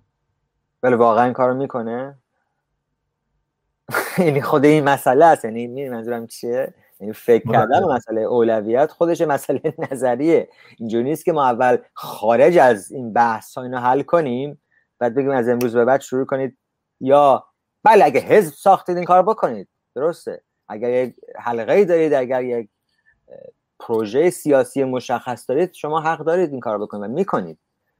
ولی در غیر از اون حتی می‌تونید به دیگران بگید الان مثلا حل مسئله اینکه وجود بر ماهیت اولویت داره یا ماهیت بر وجود مسئله اصلی جامعه نیست. خب آدم می‌تونه این رو بفهمه. ولی راه, راه ولی بازم گفتن این می‌دونید خب شما در آکادمی می‌تونید پی بگیرید ایرادی نداره. مثلا یه خواست مشارکت بیشتر ایجنسی و عاملیت این که اصلا بیاید وسط یا حواستون به این باشه که مسئله مهمه نه اینکه حالا اولویت چیه. چون من تو زمانی که هر و هر از اولویت میشه حالا در درون مارکسیسم یه مقدار متفاوته اونجا. ولی در بیرون هم هر از اولویت میشه واقعا باید گوش گوشمون رو تیز کنیم که یه چیز ارتجایی هم داره گفته میشه. وقتی من دهه 70 80 می‌گفتن لیبرالیسم مقدمه بر دموکراسی یه منظور اینه که بازار آزاد و خصوصی سازی یعنی خیلی روشن بود. که من فهمیدیم چه بلای هایم بعد از پیش اومد. اون وقتی می‌گفتن اولویت اینه بعد مقدار شک. ما اول اولویت دولت قوی داشته باشیم و اول باید بازار رو آزاد کنیم و بعد دموکراسی هم خواهد آمد. این یک دعوت از بیرون نیست. این جز بخشی از مسئله اصلا رسیدن به این. و می‌دونیم که چقدر ایراد داره و میشه سرش بحث کرد که ایراداتش چیه. از این جهت دیدگاه خارجی نسبت به این نیست. خودش آلوده است به خود بحث ما. و نیروهای مختلف سر این می جنگن تا یه مسئله رو اولویت بدن. برای همین مفهومی به نام هژمونی وجود داره. هژمونی یعنی همین. چه چیزی اولویت پیدا می‌کنه؟ سپاسگزارم. چند تا پرسش دیگه اومده. آقای مهرگان برای در واقع پایان بحث من این چند پرسش رو هم از شما می‌پرسم. بله. کاربری به اسم آقای حمید زلقت پرسیدن که به نظر شما می‌توان گفت شروع دوران اعتدال به معنای پایان این تلاش صد ساله است برای تنظیم کردن رابطه ایران با غرب. پایان به معنای وادادگی به معنای پذیرفتن غرب به معنای آنکه کامیابی در غربی شدن است.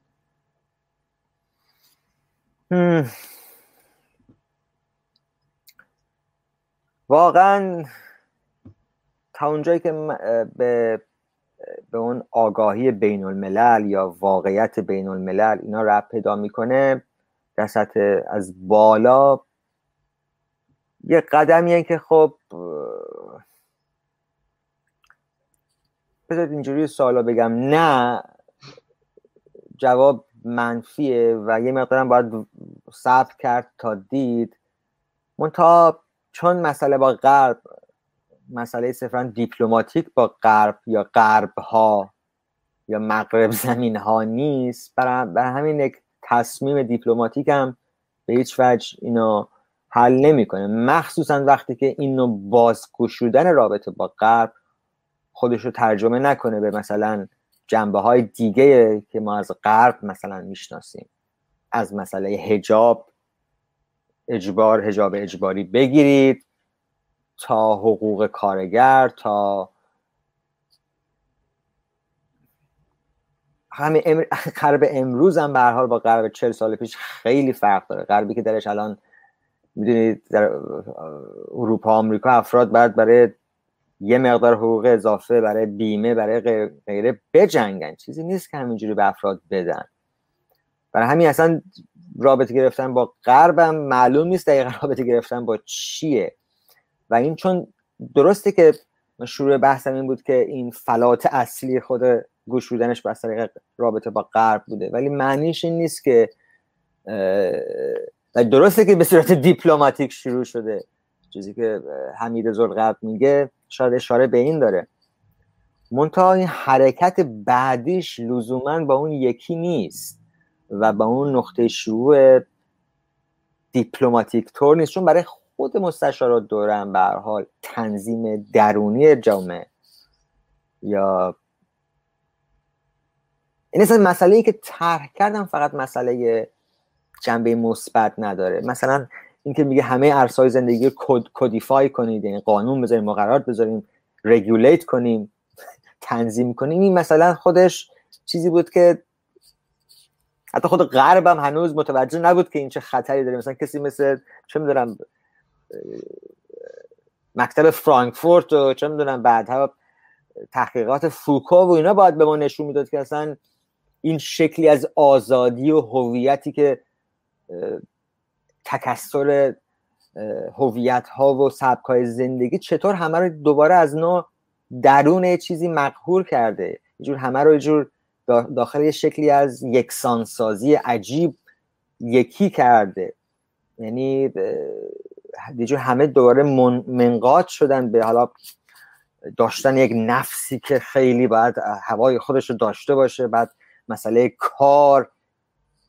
خود اونم مشکلات عمده درون خودش داشت. چه برسه به اینکه یه قرارداد حتی سطح بین المللی بخواد این مسئله رو حل کنه. چون در خود غرب هم حل نشده باقی مونده. پس من میگم نه. زمانی که حاضری ما پروبلماتایز کنیم وضعیت رو. و چیزهای مرئی کنیم و چیزهای نامرئی کنیم یا هر چی سایه روشنهای وضعیت رو و تاریخ رو عوض کنیم در پیوند با مطالبات روز سیاست روز تا وقتی که این کار رو می‌کنیم این تلاشه ادامه می‌تونه پیدا کنیم قطعا اینطوره و ربطی هم نداره که در بالا چه اتفاقی میفته سپاسگزارم. دوست دیگری به اسم آقای آرمان مسعودی. ایشون پرسیدن که آیا می شود یکی از مسائل را در تاریخ معاصر ایران مسئله تکرار در تمامی عرصه ها و به نوعی همان جامعه کوتاه مدت در نظر گرفت آیا اصلا می توان به تکرار قائل بود؟ خیلی سوال جالب و مهمیه من سوال جذابیه. واقعا به تکرار هم داشتم فکر می‌کنم قبل از این وبینار که اصلا معناش چیه؟ چون از یه جهت همه چیز عوض میشه ولی از یه جهت معمولا وقتی از تکرار صحبت می‌کنیم در عرصه بیرون غیر از ریاضیات و چیزهای فرمال طور که مثلا ژیل دولوز خیلی خوب در میاره معمولا تکرار یا به مفهوم ها برمیگرده یا به چیزهای جنرال. یعنی این چیزی می‌تونه تکرار بشه که و میشه که که یک عمومیتی داشته باشه یعنی مستقل از جزئیات خاص باشه. یعنی امر تکرار شونده در عرصه واقعیت باید بتونه خودشو از جزئیات خصوصیات رخداد اول بکنه. تا بشه دوباره مشاهدهش کرد در یک زمان و مکان دیگه و اونجا هم مستقل باشه از این خصوصیت از این جهت به نظر میاد شاید هیچی قابل تکرار نباشه و در این حال خیلی چیزا قابل تکرارن.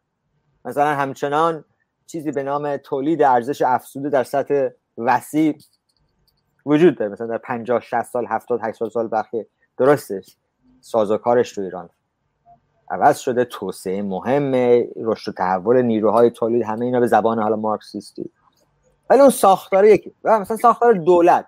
دولت داشتن تکرار شده نه؟ و میل به گسترش دادن دولت یه امر تکرار شونده است. یا مثلا التزام به قانون اساسی. زمان سطر مشروطه به نحوی تکرار میشه. شاید حتی میشه گفت تکرار زیاد عرصش همونطور که حرف زدیم که مسائل حل نشده به یه معنا خصوصیت تکرار هم به خودش می‌گیره. متأ از اینکه جامعه کوتاه مدت و اینا این جور مفاهیم به نظرم ایراد داره. بازم یه شکلی از زمانمندی رو تحمیل می‌کنه که من واقعا نمی‌دونم از چه موضعی از کجا در تحقق پیدا می‌کنه. خیلی رابطهش هم با غرب رابطه ناگفته و پنهانیه که یه زمانمندی رو در اونجا پیشورز می‌گیره و میگه این جامعه هنوز به خودش فکر نکرده زمان دنز کافی سپری نشده نهادها فلان نشدن. برای همین من هرچند بخش اول سوال برام جالبه بخش دومش خیلی نمی‌دونم این مفهوم جامعه کوتاه مدت چقدر چقدر کمک کنه برای اصلا درک مسئله مسئله. ولی همین دارم میگم به حال بعد از 150 سال مسئله جنگ داخلی سر جاشه در آمریکا یا مسئله مهاجرت الان چندین و چند ده سر جاشه. من باز فکر می‌کنن از فاشیزم همه دور شده ولی الان چرخش های عمده ای به راست افراطی در سطح جهان و انبوه گروه ها درون ارتش و پلیس و اینا در اروپای غربی داره مرکزی غربی داره رخ میده و شرقی و آمریکا. و نشون میده که اونجا هم بس جامعه کوتاه مدت اصلا شاید جامعه داشتن یعنی کوتاه مدت بودن یعنی تجربه اصلا باید با اون انگار یه پیوندی خورده. شاید زمانی که تز جامعه کوتاه مدت طرح شد نمی‌دونم آقای کاتوزیان بود یا ایشون از کسی دیگه گرفتن نمی‌دونم ولی به هر حال زمانی که این طرح شد احتمالا در درون یک تمپورالیتی طرح شده که هنوز خودش رو به تمامی تحقق نبخشیده بوده. افراد فکر می‌کردن دیگه تموم شد و مثلا دوره ایدولوژی به پایان رسید و غیره و غیره غیره که ما همون موقع هم می‌شد فنید اشتباس ولی الان هم که لازم تاریخی دیدیم کاملا توهی بوده این حرف. بحث بسیار جذاب هست و دوستان همچنان پرسش های دیگری رو مطرح کردن. امیدوارم که بتونیم به همشون برسیم و پاسخ بدیم. آقای ایمان پرسیدن که آنطور که خود شما گفتین این که مسئله چطور طرح می شود یا در واقع در چه توپوگرافی این مطرح می شود اهمیت دارد. با توجه به این نظرتان در مورد طرح مسئله در ایران فعلی در میان چپ چیست؟ و سه نوع طرح مسئله را می توان دید. یک چپ, چپ موسوم به محور مقاومت که, که مسئله اصلی را مبارزه با امپریالیسم می داند و به خاطر فرض این خط فارق طرف حکومت می ایستد. دو چپی که تنها به دنبال رفتن این حکومت است و می‌گوید هر گونه اشاره به امپریالیسم و نئولیبرالیسم انحراف از هدف است. و سه چپی که می‌گوید هم ستم داخلی هم ستم خارجی اما مف... اما مفصل بندی درستی ارائه نداده. نظر شما چیست؟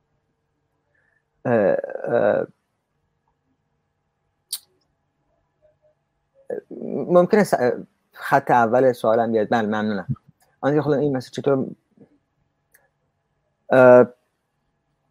توپوگرافی از توپوس به معنی جا و مکان میاد و با تاپیک هم ارتباط داره نه جور تاپیک هم واقعا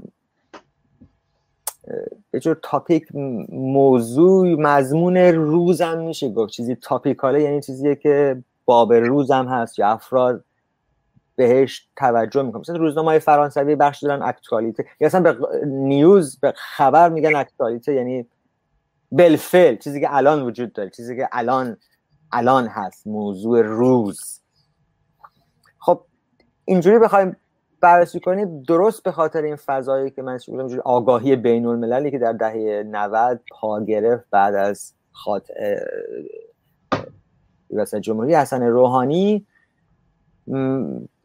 می‌شد تصور کرد منتظر بود که این سگانه ای که طرح کردن پیش بیاد. خب البته که به نظر سومی جالب تره اینکه نباید تنش درون موضوعات درون قربانی ایده مثلا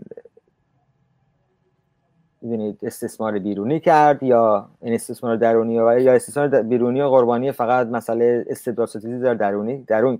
کل دیدگاه مثلا بخش اعظم از جریان حقوق بشر در ایران و خارج از ایران. خب استوار بر مثلا استبداد و حقوق فرد و غیره و قوانین.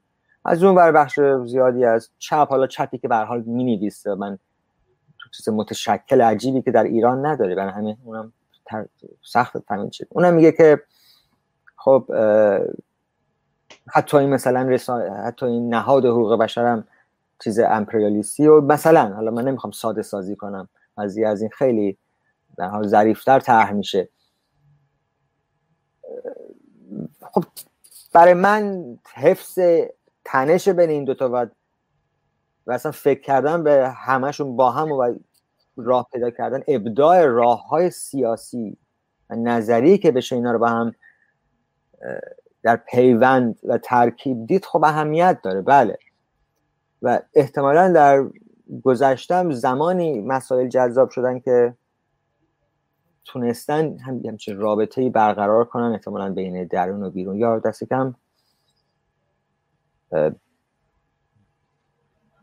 بدون اون نمی‌تونست مسائل سراپا بمونه. مثلا مسئله نفت ملی شدن نفت که تا این حد در مخیله سیاسی و فرهنگی ما مونده اجتماعی ما مونده واقعا مصدق و یعنی واقعا یکی از مهمترین احتمالا به یه معنا دوره که از همه بیشتر سرش اجماع وجود داره. هرچند اخیرا دارم میگن کودتا نبود و شورش بود و از این حرفا. یه قیام ملی بود. ولی موضوعی که واقعا در ذهن مونده خصلت عجیبی داره. حتی حزب در واقع جریان ملی مذهبی که از منسجم ترین گروه ها بوده. من کاری حالا به جهتگیری های سیاسی و نظری دقیق ندارم. چقدر محافظه کار چقدر رادیکال. ولی به هر از منسجم ترین گروه ها بوده و و حتی بیژن جزنینا برها از دل اون در اومدن. اینکه چرا اون مسئله اینطور باقی مونده؟ آیا میشه گفت اندازه ای به این رابطه درون و برون طور همزمان اشاره داره نمی‌دونم. میشه سر این فکر کرد. ولی خب در این صورت بندی خاصی که ایشون مطرح کردن ایمان جواب سالش خب سومی بهتر اگر با هم خونده بشه. بله.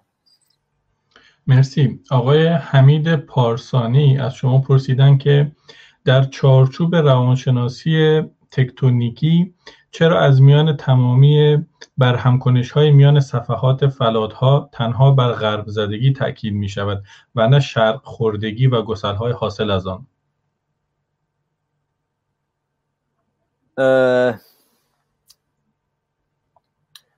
جالبه که این تکتونیک صدام ادامه بده بتونه اصولا هر وقت استعاره شما پیش می‌کشید استعاره اینکه یک, یک چیزی جای چیز دیگه میشینه بر, بر... اساس شباهت.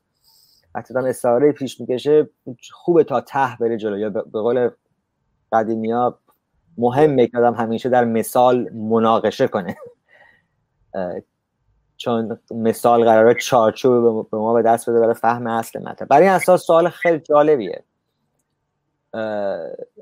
البته شرق زدگی منظوره ها یا شرق خوردگی. اتفاقا تا اندازه وقتی من شادمان و جزنی و با یوسف خان تبریزی مقایسه کردم. متونی که انقدر با هم فاصله دارن که صد ساله که سی سال و بعد جلوتر. واقعا اینا تاخوردگی ها و گسل هایی که در درون این حرکت در درون تخت سنگ های عظیم شکاف هایی که به هم وصل میشه اصلا ایجاد میشه با اون, با اون حالت به هم فهمید. اگر یک چیز عظیم باشه سطح مثلا غرب به هر حال این شکاف ها لرزش های مختلفی که در هر قسمت صورت می‌گیره بر اساس میزان فشاری که از پایین میومد بالا خود به خود این تمایزها وجود داره. ولی بله چرا که نه. یه جور شرق زدگی شرق خوردگی البته البته میگم میزان نیرو خیلی فرق داره. مثلا ایده مثلا باستانی گرایی یا بازگشت به آنچه خود داشت همه این جریان های سوپر ناسیونالیستی و غیره که امروز هم دوره داره پا می‌گیره واکنشی مثلا به جهانی سازی بوده واکنشی به غرب. ولی شدت و هدت اینا با هم یکی نبوده و نمی‌دونم به نظر میاد مطمئن نیستم. زلزله اصلی از مغرب زمین اومده به قول می‌دونید به نظر میاد از اون اومده ولی خب یک صفحه واحد باقی نمونده. انبوه ترک ها و جا حتی درون گسل ها جایی پیدا شده افراد درش موضع بگیرن نمی‌دونم. میشه ادامه داد. میشه در این مثال مثال من مناقشه کرد و از این طریق برد جلو. بله. خب آقای خشایار سوالشون رو بازنویسی کردن و دوباره شما پرسیدن. گفتن که در واقع منظور این بود که آیا قدر مشترکی میان تواریخ میان تواریخ میان تواریخ مضاف میان تواریخ مضاف متصور هستید که بتوان آن را تاریخ تواریخ مضاف فوکویی دیالکتیکی و غیره برشمرد؟ ممنون از تلاشتون بهتر شد ولی خب این مقدار دفعه بعد سخاوت بیشتری به خرج بدید در روشنی یا اعراب. ولی به حال خیلی ممنون که اینو تکرار کردید این خودش ما خیلی پرفورماتیو داریم می‌بینیم که اصلا بازندیشی روی مسئله یعنی چیه. ممنونم خشایار. اگر رسیدن به اون جنبه ای که خودشو به صلاح مستقل کنه از انبوه تکسرها و گسستها و رویکردها به عنوان به قول شما قدر مشترک. اگر نگیم قدر مشترک بگیم یه خطی که از بینشون رد بشه. اگر نگیم اون بگیم چه می‌دونم یه همین فلات هایی که با هم ارتفاعات کم و زیاد دارن که اصلا بشه روش راه رفت به معنایی. یه حرکتی رو بشه دید. یعنی اصلا همه این سطوحی که به هر حال شکلی از حرکت و جنبش رو ممکن کنن. در اون صورت اگه همچین مسیری بخوام بریم بله تاریخ تواریخ. من می‌تونم بگم خب چرا اینو ادامه ندیم؟ تاریخ تواریخ تواریخ تواریخ. واقعا میشه چون پرسپکتیوا رو میشه میشه جلو برد. برای همین به نظرم میاد روش شما می‌خواد روش مخرج مشترک گیری و انباشتیه. که به نظرم نامتناهی این مسیر. تصور کنید این, این, این پروژه جالبی شما شروع کنید تاریخ بنویسید و خیلی به نظر من به عنوان کتابم جذاب. شما یه تاریخ بنویسید از صد سال اخیر و در بیارید که در هر دوره مسائل از چه منظری بوده. در پیوند با یک جریان فکری غربی. پس کنید شما این کار کنید. یه نفر دیگه هم بکنه پنج نفر دیگه هم بکنن. و یه نفر بیاد بگه این پنج تایی که تاریخ نوشتن درباره تواریخ چجوری نوشتن؟ یعنی یه تاریخی برسید بنویسید از تاریخ های تواریخ مسئله. متوجه می‌شد که این جلوتر هم می‌تونه بره احتمالا نه؟ همینجوری این اضافه می‌تونه بشه ولی اون قدر, قدر مشترک همیشه مثل ماهی میگریزه. برای همین هیچ تضمینی نیست که به اون برسید به نظر باید یه مسیر دیگه ای شروع کرد. یه راهی که دوچار این تسلسل نشه. جز اینکه این تحقیق ادامه پیدا کنه. ولی این هر کلم از این تحقیقات خودشون رو نمی‌دونم. الان واقعا همین الان الان نمی‌دونم چجوری باید اینو صورت بندی کنم. که اون قدر مشترک که من داخل گیومه می‌ذارم. یا اون چیزی که یکی نیست با تکسر محض. شاید هم باید بگید که تهش واقعا حقیقتش همین تکسر است. ولی من احساس می‌کنم کافی نیست برای فهم فهم قضیه. الان الان واقعا صورتبندی خوبی ندارم ولی سوال خیلی جالبی و بازم ممنون که دوباره نوشتید. مرسی. پرسش آخر رو هم از آقای محمد داریم جناب مهرگان. ایشون پرسیدن که حالا مسئله شما از طرح مسئله مسئله ها چیه؟ من نمی‌تونم روش شناسی شما رو بفهمم. یعنی اینکه شما چگونه مواجهه پیدا کردید با مسئله؟ گنگ نیست بحثتون؟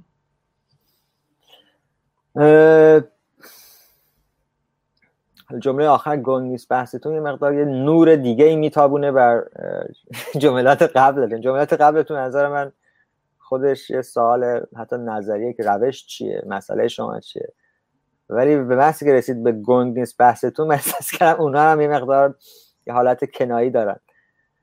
از این جهت من نمی‌دونم با کدوم شروع کنم. خب گنگ که بله مقدار زیادش گنگ هست و یه مقدار به قول فاطمه صادقی یه تاریخ, تاریخ نگاری یه شکلی از تاریک نگاری هست. یعنی یه تاریکی در این ماجرا میاد. کسی هم که داعیه جور تابوندن نور مطلق بر همه تاریخ بذاره که نقاطی از تاریخ میشه نور افکن در پیوند با حال. روش من همونجور که من اینو چند بار اشاره کردم. یه مقدارش اصلا من برام خود این قضیه intuitive شهودی دیدن تصویر از تاریخ اصلا معنی این تصویر چیه؟ آیا تصویر فیلم برای ما تولید کرده؟ نطق برای ما تولید کرده؟ متون تولید کردن؟ تجربهمون تجربه سیاسیمون ورودمون در تظاهرات؟ یه بخشش بخش دیگه هم واقعا اشیا و عمدتا متونه. میگم من شاید بهتر بود زیر عنوان وبینار می بود درباره یک تاریخ کوچک مسائل. که بتونه اصلا رفلکت کنه که تحمل کنه که خود این تاریخ داشتن چیه. پس روش شناسیه رو من خودش به عنوان یک مسئله ترک کردم. که آیا میشه به این فکر کرد از چه طریق؟ ولی درسته که وقتی می‌پرسید شما چگونه با این مسئله چگونه مواجه بده کردید درسته. من اصلا این سوال خوبیه. چون خود این باید احتمالا یه دلیلی داشته باشه. یه دلیل نمی‌دونم شکست باشه. برای من خب روشنترین تجربه خودم 88 به بعد بوده. این سوال جالبیه که یه بخشش واقعا چیز نظریه که من نمی‌دونم شاید برای گریز از خفگی در میان انبوه مسائل انبوه متون شاید یک تلاش منه برای اینکه بکشونم بیرون. خودم بخوام یه یک کنترلی به دست بیارم در مورد شهودام از بیرون. از این لحاظ شاید مسئله طرح مسئله مسئله مقدارش این باشه. ولی چیزی به نام تاریخ مسئله وجود داره و شما می‌تونید حرکت یه سری از گذشته یه سری از مسائل رو به عنوان حجت این بگیرید که این مسائل هم عوض خواهند شد احتمالا. شکل دیگری پیدا خواهند کرد. تا بیش از این فعلا نمی‌تونم به شما جواب بدم. حال بسیار ممنون از شما آقای مهرگان و گوشید ممنون. از اینکه واقعا وقتتون رو در اختیار ما زمانه و بینندگانمون گذاشتید و ممنون از دوستانی که همراه ما بودن برای این وبینار. من باید اشاره بکنم که این وبینار بعد از پایان ویدیوی اون در وبسایت رادیو زمانه و یوتیوب زمانه همچنان در دسترس خواهد بود و دوستان می‌تونن به این وبینار مراجعه کنن و اون رو ببینن. اگر شما به عنوان صحبت پایانی نکته دارید بفرمایید آقای مهرگان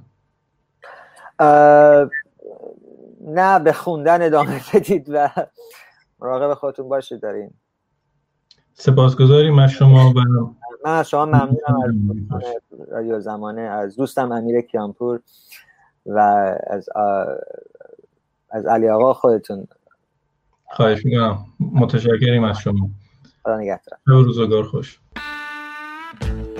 زمانه. برای هر زمان. برای هر سلیقه.